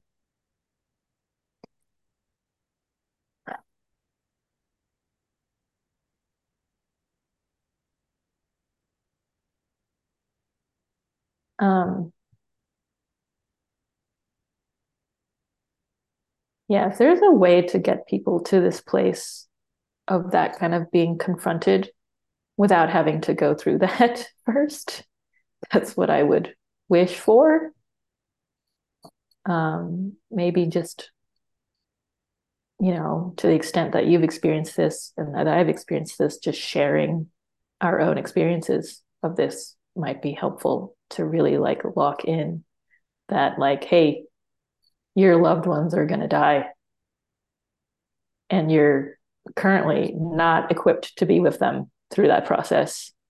And like you actually need to train for that moment. You actually need to prepare for that moment. It's not going to be like automatic. You don't have the like your natural instincts at that moment aren't going to be magically perfect and and in fact may in fact be like quite ugly. The natural instincts may be quite delusional or unhelpful. Selfish actually. Just like really wrapped up in yourself.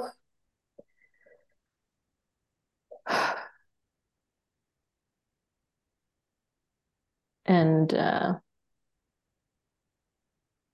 yeah. I just like just really getting that message across to to people um yeah because it's so tragic and so heartbreaking um to have the time when you need that mind to be clear and loving. Like like literally it's your parents like on the deathbed or like in a psych ward or like your your your spouse or your children or something. And then to not be able to show up at that point that's not the time you want to train for that. That's not the time you want to be practicing that's not the arena that you want to be like trial and erroring to gain experience points you need to do that before um, and so just always just we just have to remember um, in terms of what to actually do to train for that. I mean,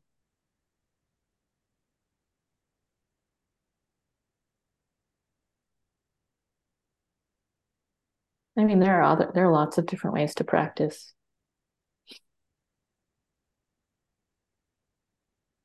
In smaller ways that are less um, final, helping out a neighbor or helping out a sick friend who's ill, um, helping raise children.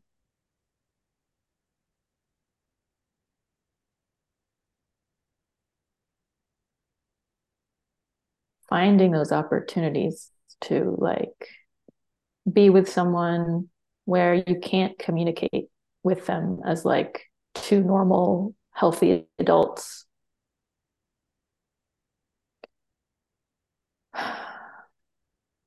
yeah. Hmm. really appreciate you sharing your sense of that and speaking to it and both about your own experience and in general and it's really a gift to hear about it so thank you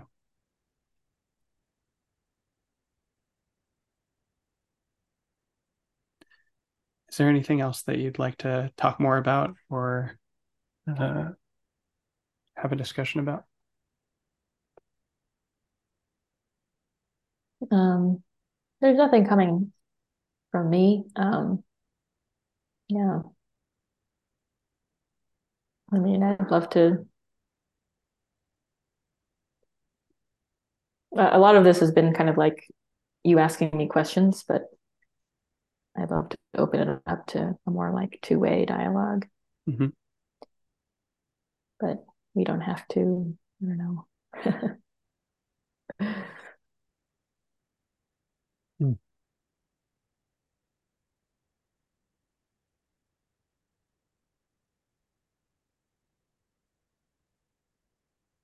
What are you what are you feeling right now? Mm, I feel grateful. I feel grateful just in general to have these conversations, but um, this last bit of our conversation is sitting with me and uh, also feel um, what's the word? It's not quite overwhelmed, but if overwhelmed like a five intensity, something like a two or a three, and and um, also a slightly different axis, but of uh, like specifically, I'm remembering aspects of my mother's passing that um, I feel like I haven't really come to terms with yet or grieved mm. because it's been hard to sit with and look at and uh, uh, almost the the metaphor that was coming to mind as I heard you speak is I feel like I did a lot of that training, especially when I was at the monastery, and that that was invaluable to me in that chapter and showing up for my mom and for my family. And I just, uh, not, this is such a terrible metaphor, but I almost like thinking of like grades and like it's like oh like I, I definitely did better than I would have in an alternate universe where I hadn't trained and it's like I could see how that was really useful and like kind of set me up for success to show up much better than I would have otherwise and it just like wasn't good enough and uh feels like you know C plus B minus kind of territory. It's like okay I didn't fail.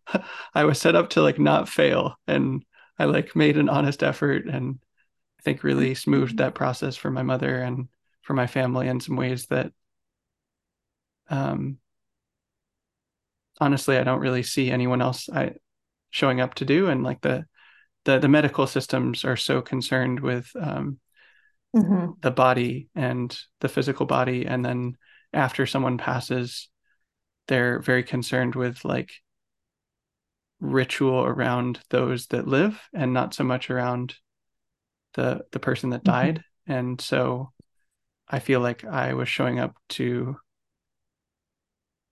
deal with everything that's not included with either the physical body or like mm-hmm. those that live and um you know my mother for me continues you know i believe in reincarnation and so showing up for that but also a lot of the uh, subtle interpersonal energetic dynamics or like yeah just just being there with my mom as a person in her dying process like just how she was emotionally and uh, what she was experiencing psychologically and just just being there with her and really witnessing her and trying to help her. And um,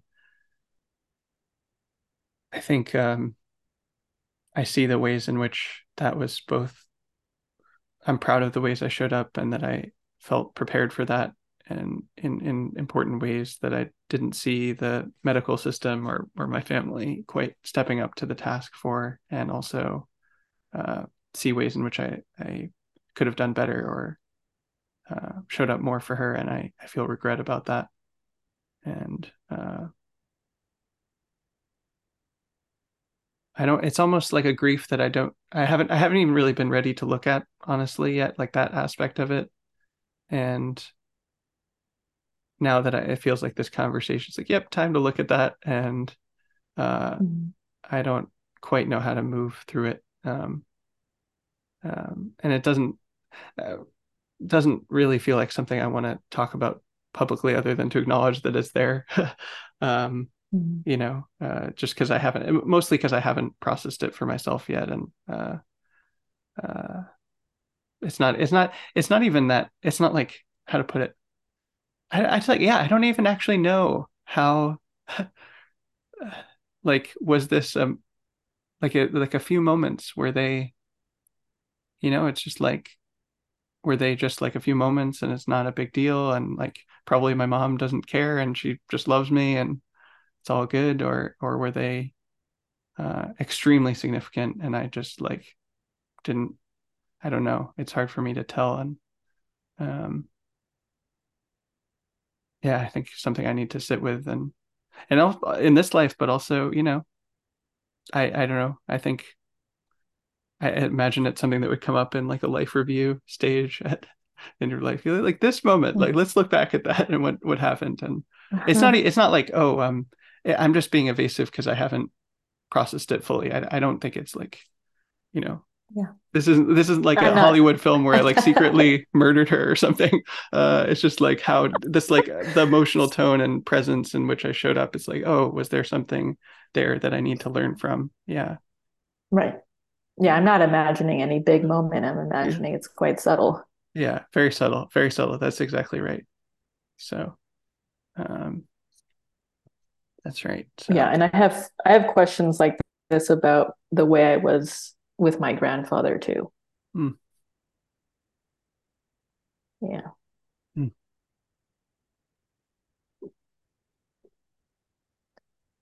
Um,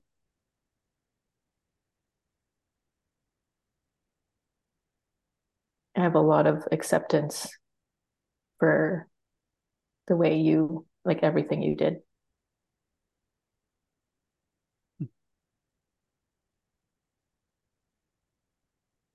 Me too, and I, I think that's why I haven't actually looked at it too much. And like, I, so I think some part of me knows that it's okay and all is well, and some part of me knows there's something there to learn and grow through and uh, grieve, and those are both true. I think, yeah, yeah.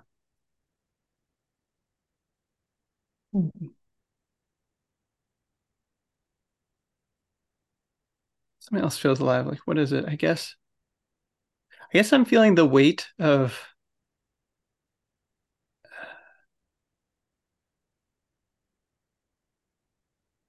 I don't know. My sense is you and I are both wrestling with really important questions and values and how to do them at this time and in this culture, in this moment, and just how it feels very big, like momentous and um, like not easy and um, yeah like that metaphor from Zak Stein of being between worlds. It's like there's not really a world to settle into or like a, even even a system to go into. Like it's i feel like just over here i think like yeah you can join maple and we both did and i think that was that was very valuable for me and formative for me. And also they're almost having to boots really bootstrap something and a, a, culture. And there's not a there's not a pre-existing culture that where that makes sense that kind of endeavor makes sense. And that's really hard. That's like so hard. So hard to to bootstrap something like that without uh, a cultural context for it. And they're doing it and it's you know but it's also hard and like really unexpectedly hard. And i'm feeling that in this moment of um, just how yeah it's so interesting because i think this frame that you have of trauma healing and eros and relinquishment i feel like if I'm hearing you correctly, like Eros is the hardest one for you right now. Is is that was that is that fair to say? It's uh I would say so, yeah. Mm-hmm. And maybe just like historically in your life, like connecting to that. And mm-hmm. um I feel like at this point in my life, the and re- and really the whole my whole life, like the relinquishment one one has been the hardest and like very attached to specific things. And um uh, I'm really living my life right now so that it's possible to tend the flame of my eros and like act on the energy in that. And i see that as a good thing. And you know i'm doing a lot of projects that i'm proud of. And i think i help people um you know including having conversations like this and also it really even just at this juncture like last few weeks i feel like there's been a mood for me of seeing how uh, this is so hard to look at or sit with or um, really acknowledge. It's it's like a haze in my mind or in my heart of I think like ways in which I need to um, come back into connection with relinquishment and that aspect of the path, but like without sacrificing the um, clarity that I have about Eros. And uh, like it's not it's not really clear to me how to do that. And that's what part of this weight is is like, well, you know, and this is very this is very um like cartoonish or like a caricature of our respective situations but it's like oh well if you put someone in, who's like in a kind of renunciate context in a monastery they're going to have trouble with eros and if you take them out of the monastery they're going to have trouble with relinquishment and like there's not really a good way to just like set someone up for success so that like they're they're working on the trauma healing they're like trusting their aliveness and their life energy and their desires and they're also like clarifying and purifying their mind. It's like it makes sense to me that i would be having trouble with how to connect to relinquishment while sustaining my eros and that you would be you know trying to figure out how to connect to that eros while in a renunciative environments like that's really hard. And like you and i are having to and the people we know are having to figure out answers to this because we are between worlds. And um, like the answers that came to me yeah, I really looked around and I, I think you did as well, hearing your life story. Like what what are we gonna do here? Like what what are the options for how to live a life? And like none of them really seemed that satisfying to me. And um including ultimately being in a monastery. It's like there's something missing here for me. I need something else for at this point in my own life. And like you have to in the absence of good options, you have to struggle through and find your own way and like make a bunch of mistakes and like be really I feel really sloppy in this moment. I'm just like, oh, like I'm not that good at anything. And I'm just like kind of mediocre at all the things I care about. And I'm like duct taping this together to like try to help people and try to grow spiritually. Like I'm trying over here, but it's like re- like really duct tape and like chewing gum and like I don't know, like really like shortcuts. I don't even know I'm doing. Like, oh, it's I'm trying. I'm really trying. You know. So, yeah. Me too, brother. Yeah. yeah. Dude, even with the structure of Maple, you'd think like, oh, there's like a structure. You get just do do do do do. It's all laid out. No, it's not. It's not you gotta like weave your way through that whole ecosystem. Like, how do I do this? Each of us, it's crazy. Each of us at Maple is having a totally different experience. Our paths are so different here. Mm. Mm. Seriously. Mm. I don't know what some of these other people are going through. uh, they're all worlds into themselves, you know. Uh, everyone, everyone really. Uh, that's why I, love these conversations. Just like what really try to see for, you know, some hours, like what's it like to be this person and what are they going through and what are they clear about and what's hard for them. And um yeah at this juncture of our conversation i feel just such a kinship of that of like this like uh, duct tapey quality honestly. Like and, and, like i admire it. I admire that about myself and about you. Like this is not a criticism. It's just like wow we're doing really hard yeah, things no. and like no i like duct tape man. Yeah. Yeah. Oh man. Oh man. I'm curious Tasshin like um when i when i think of relinquishment i honestly think of heartbreak mm. as like very related. Mm. And so I'm just curious are you someone who goes through a lot of heartbreak? Oh. Do you have like a lot of heartbreak? There's so much heartbreak in my heart. Uh it's been a real theme and uh you know, honestly, um this is something that's been really prominent for me is in the past months that that we may have spoken about in person, but so my mom my mom had a cancer diagnosis uh, in late 2020 and that's when I found out about it. And so and she died earlier this year 2023 and so she'd had cancer for about 3 years. And um, I think in some ways the first day that I found out was the hardest. I was just like oh there's so much like it just took me by total surprise. I mean my, you know my mom was pretty young relatively and um, uh, you know, I was I was thinking her her mom died at like 94 or something. So I was just like thinking she'd live till she was like 94 or something. And um anyway, I how to put it I was really expecting her dying to be very hard and just excruciating and um although I'm I was sad, very sad and miss her and of course wish she was still here.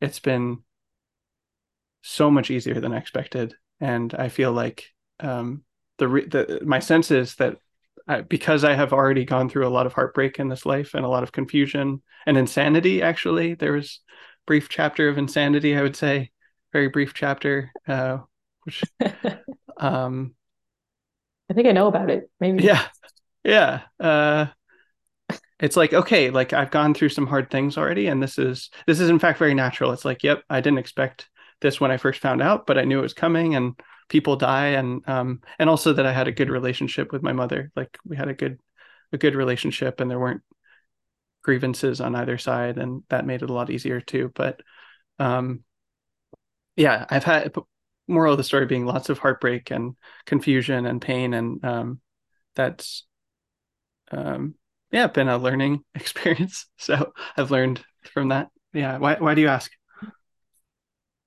I guess because to me, my experience with relinquishment has been deeply tied to mm. heartbreak. Right.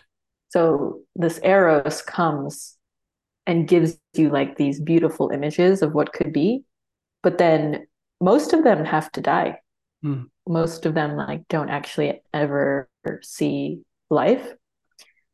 And um that feels most painful in like relationships that could go somewhere but like don't for whatever reason or you have to let go of like a bond or like a a potential with someone else. And um, that lesson to me has been a great teacher in terms of relinquishment just forcing me into the position of having to relinquish that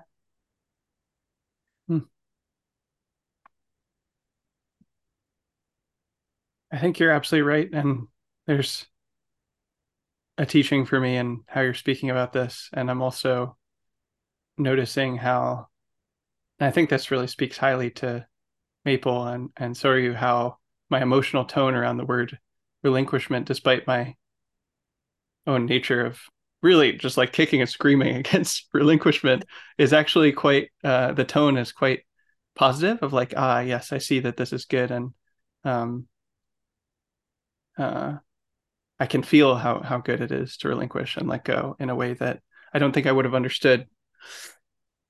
It probably even when we met three or four years ago, um, but certainly before I hmm. started training, uh, it's like yes, you're actually.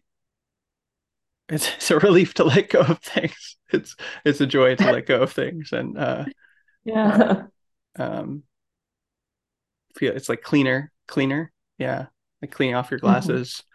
It's like, yep, good to. I always forget to clean my glasses. I, I should shouldn't be speaking Oh, about really? this metaphor. Yeah, people are always like, your glasses are really dirty. glasses. I love cleaning my glasses. Tasha, do you carry around like a like a glasses cleaner, like one of those cloths? I do, but No, do I don't. use it as often you as I might? You know, uh, probably not. So this is this is this is just like you know the way you do anything is the way you do everything. I I know how I have I know how to clean glasses. I have glasses cleaner, but it's just kind of like uh, uh, don't get around to it as Oh. often as I probably should. That's funny. I didn't know this about you with like the difficulty around relinquishment. Just didn't. I, No, kicking and screaming, my friend. I think uh, that's that's really. I mean, I don't know how you think about insanity, but when I went insane, it was like, how hard can I kick and scream uh, about? Oh. It's like you can kick, kick and scream enough that you are just deluded uh, about what's happening. And same with heartbreak. Actually, it's like you're just Mm. if you fight it, it it's it, it there's delusion in that. Yeah. Totally. Yeah. Yeah, I'm going through a version of that where people are leaving the community at Maple. There's like four residents Mm. who are going to leave. And I am at le I'm I'm in denial about at least like two of those people or something. Like I just Mm. like can't I just can't get it in in here that like they're they're going to leave. Mm. Saying No. goodbye is so hard, Tasshin. Do you have any, do you, do you know how to say goodbye to people? I really don't. You know, it's funny you ask because, um, well, one, I found this very hard when I was there. You know, I, especially the apprentices. Like, I realized after a certain point, I think you call them, uh, what do you call them now? Stewards. Stewards. Yeah, they're. Anyway, I realized at a certain point, like, I, I just like really fell in love with them and was like, oh, they're so amazing. And then, uh, like, they would leave after like three months. I was like, no, I just like became really good friends with you and whatever. Um, but um, yeah, I think I'm reminded of there's a tweet I wrote about that touches on this topic of to be on pilgrimage, to wander from here to there, is to constantly be saying goodbye and hello, to constantly be confronting the fact that we will not have infinite time together, to constantly be rejoicing in the gift of the time that we do have alive alongside the ones we love.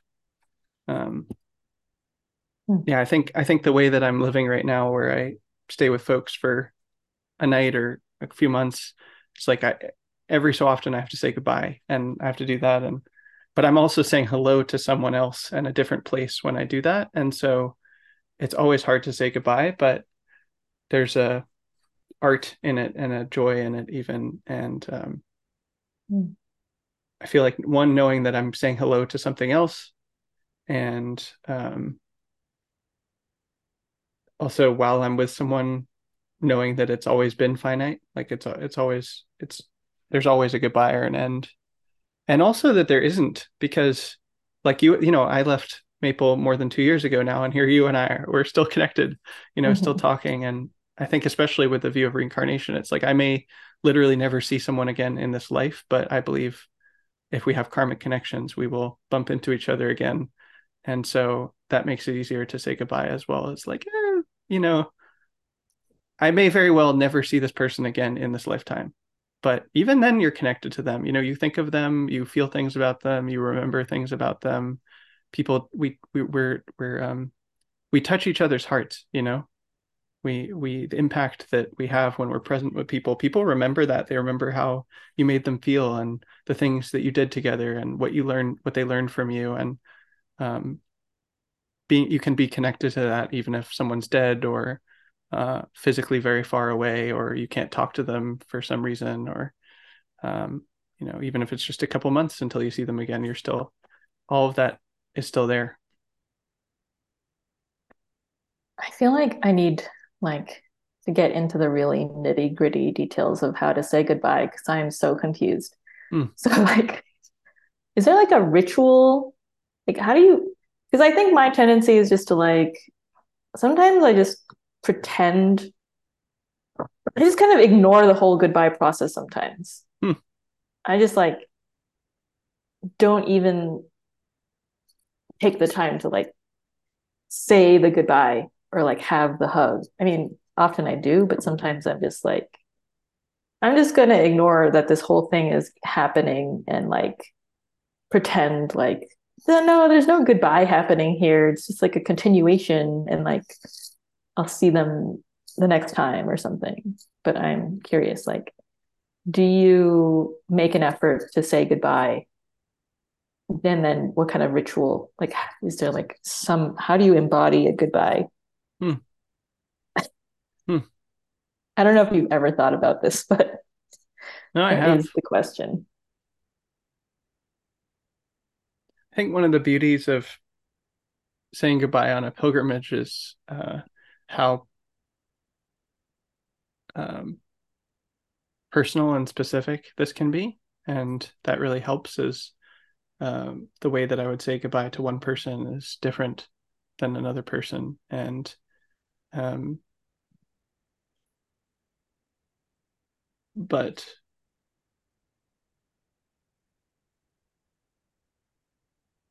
hmm, I don't think there are there are some things I sometimes do, but I don't always do, and so I don't think I actually have a coherent ritual of saying goodbye. But I make sure to say goodbye, and um, I think say anything that's on my heart that's loving and appreciative to that person. Try to say that, and that's what that is is going to depend on the situation, but um, and like I feel like yeah when I'm with someone, when I stay with someone, for example, of course they're putting me up and sometimes they feed me or, you know, help me in various practical ways. So I always thank them for those things and for, and that that makes my life possible and my work possible. So I'm grateful for that, the practical support. But what's even more valuable to me, as valuable as that is, and how grateful I am for that, is is the um, energetic exchange or or the um, anything that I may have learned spiritually while I was with them or um, kind of interpersonal connection that happened. And, you know, as I said earlier in this conversation, I really try to keep my eyes and ears and heart open to people and that I can learn something from everyone and um, to touch into that and be like, you know, the way that you did this thing really taught me something and to say thank you for that. Or, you know, we shared this experience together and I really appreciated that. And um, saying those authentic, loving words is um, a good, healthy way to say goodbye, to really honor the heart and what's there. And, you know, you don't want to fake it because people can feel it if it's fake. Like, you know, mm. so I always say the thing that's actually authentic. And that might just be like, thank you for hosting me. I really appreciate it. You know, that is, uh, but um, whatever is the authentic, loving thing to say, I will say that. And I suppose additionally, if there was something that needed to be said, interpersonally to like clean something up, you know, apologize or, um, you know, tell them how something made me feel. I would do that. That doesn't happen very often, you know, but uh, mm-hmm. uh, if I think that's important too, to like, but yeah, I, I think that's what, what I'm saying is like steer towards a really clean goodbye where it's like you can reconnect mm-hmm. to love together. And sometimes that needs, means like saying the difficult thing and, um, but it also means saying the authentic loving thing. And I think that that's mostly how I try to say goodbye is like get to that point which is a, is a, is a very um, subjective, cut like almost like custom variable point, like where that it depends on that relationship. So this is very helpful. Mm. I'm glad. Very helpful. Mm. Yeah. I'm curious, what are the things that you're to the extent that you're connected to this eros that you're desiring or wanting from your life and what is that pulling you towards?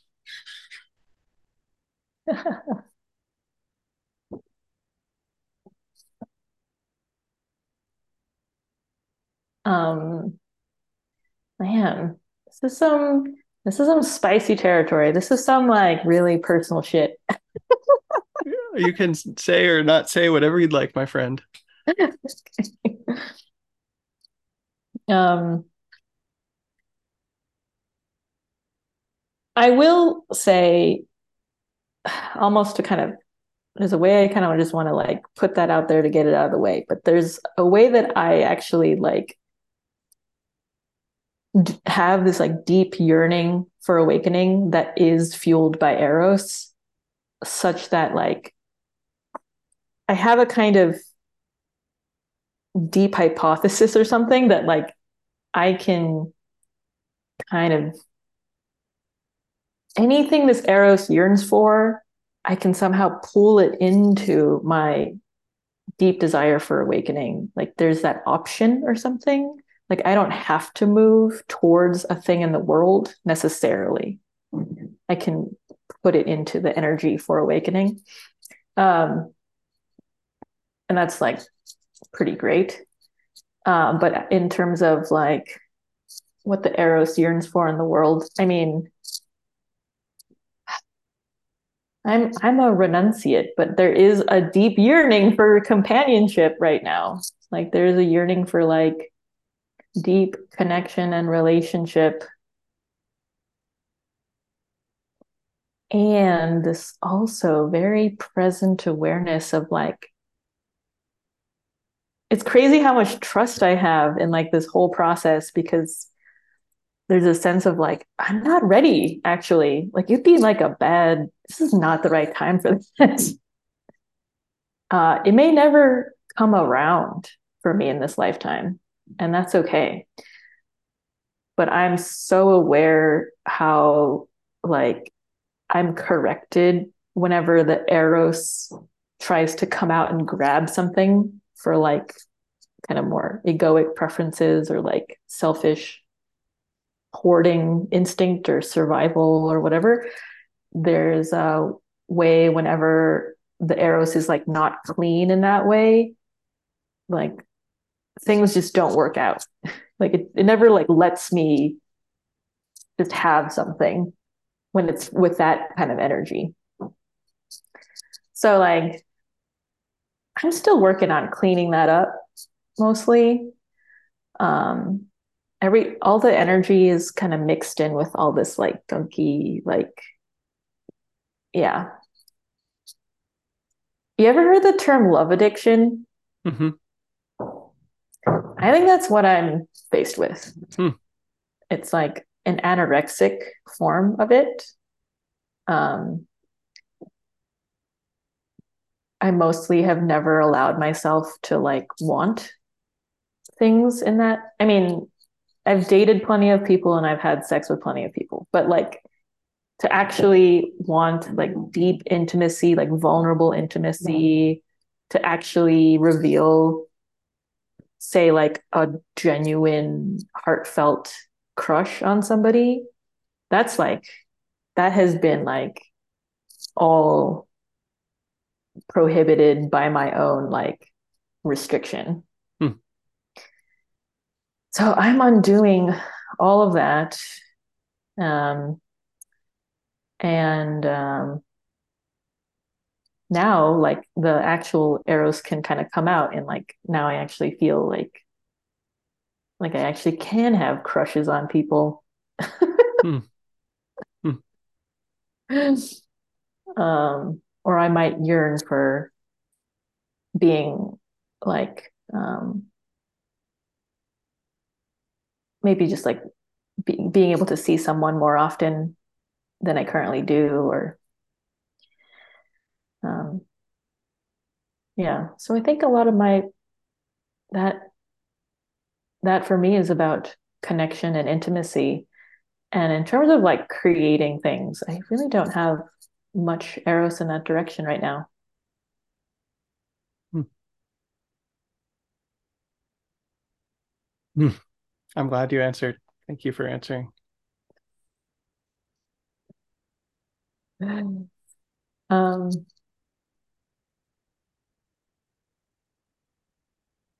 Oh yeah, I also want to mention um, I'll be going on a sort of pilgrimage myself. Um, there's this thing that our friend Autumn does called the Chautauqua Tour. And so from October to through December, I'll be there on tour with her and like there's going to be six of us total and we're going to be like touring the United States and maybe some of Canada and um, yeah, that's going to be like, as you put it, like, you know, just a lot of goodbye and hello and yeah, resonating with your your description Hmm. of that and and feeling like, oh man, I have to face that soon. That's going to be Hmm. a new level for me. Hmm. Yeah. To open my heart to so many different people and then have to depart like, you know. Ooh. Hmm. How do you do it, friend? You know, the I did two walking pilgrimages while I was at Maple and and now I do this. I re I think I'm I started recently. I'm like, oh, I think I should call it my service pilgrimage because that's what it feels like. It's like different than a walking pilgrimage. It's not the same thing that Peace Pilgrim did. Obviously, I like fly. I use money. You know, I go from but I do go from place to place, and you know, it's my own thing. But anyway, um, I'm just you know, I think in a lot of ways when I was in training, I was like, what's the idiom? Like a, a square peg in a round hole. You know, it's just like trying to fit into the thing. And it's like, it's good. I'm, I'm, as I've said, I'm really grateful for the time that I spent there and learned so much and grew so much. And I am who I am now because of it, able to do much more than I ever imagined. And also, it was like, uh, you know, maybe I have some more trauma healing or relinquishment to do. That wouldn't surprise me, but like just so many things were were very, very hard and not a fit for me. And um, but there's a way in which like pilgrimage is something that is a fit. It's like I, I remember um sorry you actually talking about if I if I'm not misremembering like how every spiritual tradition and practice like has a price. It's like there's a price you have to pay. And it's different price Mm. in different traditions, but like, you know, if you go to do a sweat lodge, it's like, okay, you can't leave and it's really hot. And like, that's the price. it's like, you know, if you're in a monastery, it's like, okay, you're not like working on Wall Street or like doing some other job. You're like, you're in the monastery and like, that's the price. And there's a schedule and you have to be at the different places at the different times. And that's a price. And maybe the price of pilgrimage is saying goodbye, like constantly saying goodbye and not, um, Mm. you know, I know so many of my peers really want to, um, pick a city and a place and a community and like build community and like have family and like uh, when I'm on pilgrimage, you know, I may not, I, I, I like Peace Pilgrim committed basically a long term commitment with specific terms. I haven't felt the call to do that. It's much more of a month by month thing for me. But when I am on pilgrimage, uh, I'm actively choosing not to do that, not to have one place and um, one community and one people. And that means I'm always saying goodbye. And it means I'm never like, I'm always with at least one friend or family member or someone that I know well. Um, but I'm also always away from all of my other friends. And I'm, you know, like I will never be with all of my friends at once. And of course, that's true for most people now in, in a global world, but like that's very um, acute and um, prominent in my way of life because it's not like, oh, you know, I'm I live in Austin or or the Bay and I just every Saturday I go to CrossFit or something. Mhm. It's like, no, Mhm. I I don't have that. And I don't have routine either. Like this is something that's hard for me as I don't really have habits or routine in the way that I was so used to for so many years. Um, and I like that, but it also has certain disadvantages. And um, yeah, but anyway, there's something about the the spiritual structure and the price of pilgrimage that feels very fitting for me, where it's like, oh, I I know how to do that, and I can do that, and I can reap the like spiritual rewards of it. Um, not not in this like acquisitive way, but I, I know how to make use of the opportunity to grow spiritually and cultivate virtues and stuff like that. And um, yeah, it's it's like feels very fitting. So uh, I'm I'm like, how do you do? What do you do? like celibacy. that sounds that sounds hard. Uh, oh man, well, like you you know, you basic well, you've been cel you were celibate somewhat of the time at Maple, uh, maybe. like uh, incel. you know, I never. I don't think I ever made a commitment to celibacy uh, Sure, that I sure, sure, recall. yeah. So yeah. um, but you know, and also just the way yeah. of life that you're choosing of being committed to something like that. It's, um, you know, I I have a sense of what that takes, and I admire it. Yeah. Yeah, I'm yeah, I'm feeling admiration for your lifestyle and kind of seeing like what it actually takes to do it. And um, I think it really helps that you have a certain level of discipline, like just a certain level of self-discipline, because like without the routine of like a schedule and everything being different so often, how do you how do you keep it how do you keep something going? How do you keep it together? Like how do you like keep showing up? And it's like, well, Tasshin has Tasshin has that inner there's like an inner discipline. It's like an inner commit inner ability to commit. Um yeah. I actually, you know, recently I've been feeling very undisciplined, and I think to the extent that I have what you're pointing to, it comes from this eros of like clarity of aliveness and like, oh, this is a good Mm. thing, so I will do this. And you know, Peace Pilgrim said this. She said, you know, you um, you start to. I'm I'm paraphrasing here, but you start to connect to your place in the life pattern by just doing every good thing that you can think of, even though they're just little good things at first. And that's basically what I've been doing for years. Is like, oh, if something seems good, if I'm like, yep, this is good, then I'll do it. And um, that's Mm. intrinsically rewarding and like motivating thing for me. But when it comes to like, you know, like I don't, I don't, I don't practice formally very often these days. Um, I, you know, it's like I, I can't force myself to do that, or um, sometimes I have trouble with uh, like eating enough. You know, I've actually worked on that a fair bit, like making sure I get three meals a day, and like that. That's actually my main routine now. Is like I will make sure I get three meals a day because it like goes Nice. poorly if I don't eat enough food, and you know, if you're like you know because if you're in a city and you like have a house or an apartment it's much easier to have that kind of routine of like oh yeah Mhm. like i go to this grocery store on sundays and i like buy the food and i buy these meals that i like and you know then i know have this routine for cooking and stuff like that but you know without that that sounds kind of silly but without routine or in changing place to place it's much harder to have like oh i'm going to eat three meals a day and that kind of thing so um you know or because you, you can't routines and habits work based on um, like having a momentum of like you are in this place and you know you typically wake up around this time and like on weekends you Mm. do this and it's like there's a Mm. almost like karmic momentum of like yep i've been doing this thing and i just doing this thing and that makes it much easier to have habits and it's harder to do that if you're like well i'm in you know this european country now or something like or whatever uh yeah. No. Huh. I like hearing about that. Uh, it seems like your life really is propelled by Eros,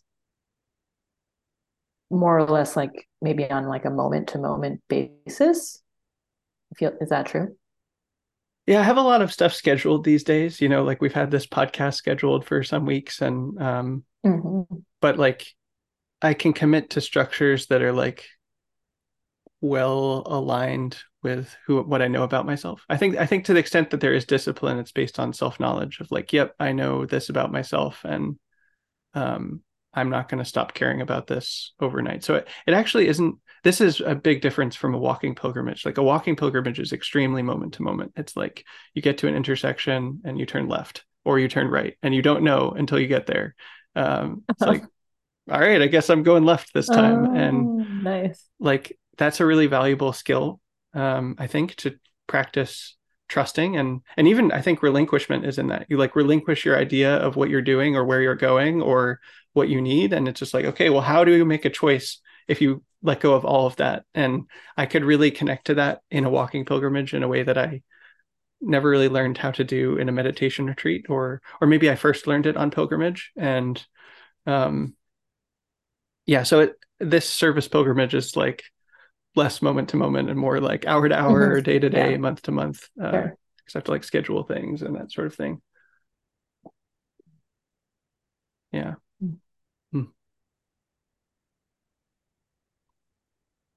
Good. Well, I'm so glad that we had time for this conversation. And um, I think there's, I'm going to be reflecting on a lot of things that we talked about and but also the the characteristic of the conversation i feel like i've gotten this metaphor of um in my mind of uh like carving a statue and like you know how like you get at this thing of rock and mm. then hmm. you're like a statue like reveals itself if you chip away at it and i feel like there's ways that i see you living your life and showing up to your life that I think are really hard to describe and put words to, and they're hard for me to reflect to you. And I think, you know, it seems like at points in this conversation, you've been like, "Oh, this is really hard to talk about," uh, but I see you doing the things, and it's been a challenge, a, a delightful challenge for me to be like, "Well, how do I show through conversation this thing that I see you doing, but like neither of us really have words for?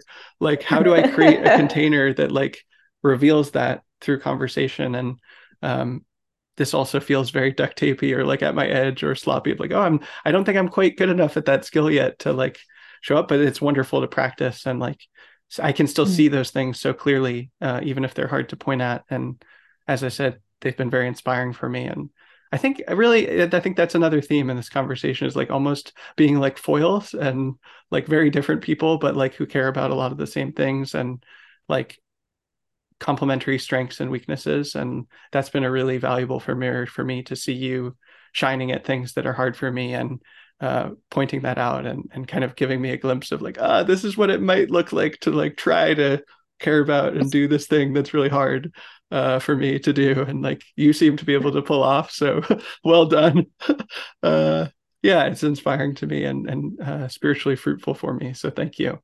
mm-hmm. um, I'm really glad that you live the way you live. And um, yeah, I, uh, yeah, it's beautiful. It's just a beautiful way to live.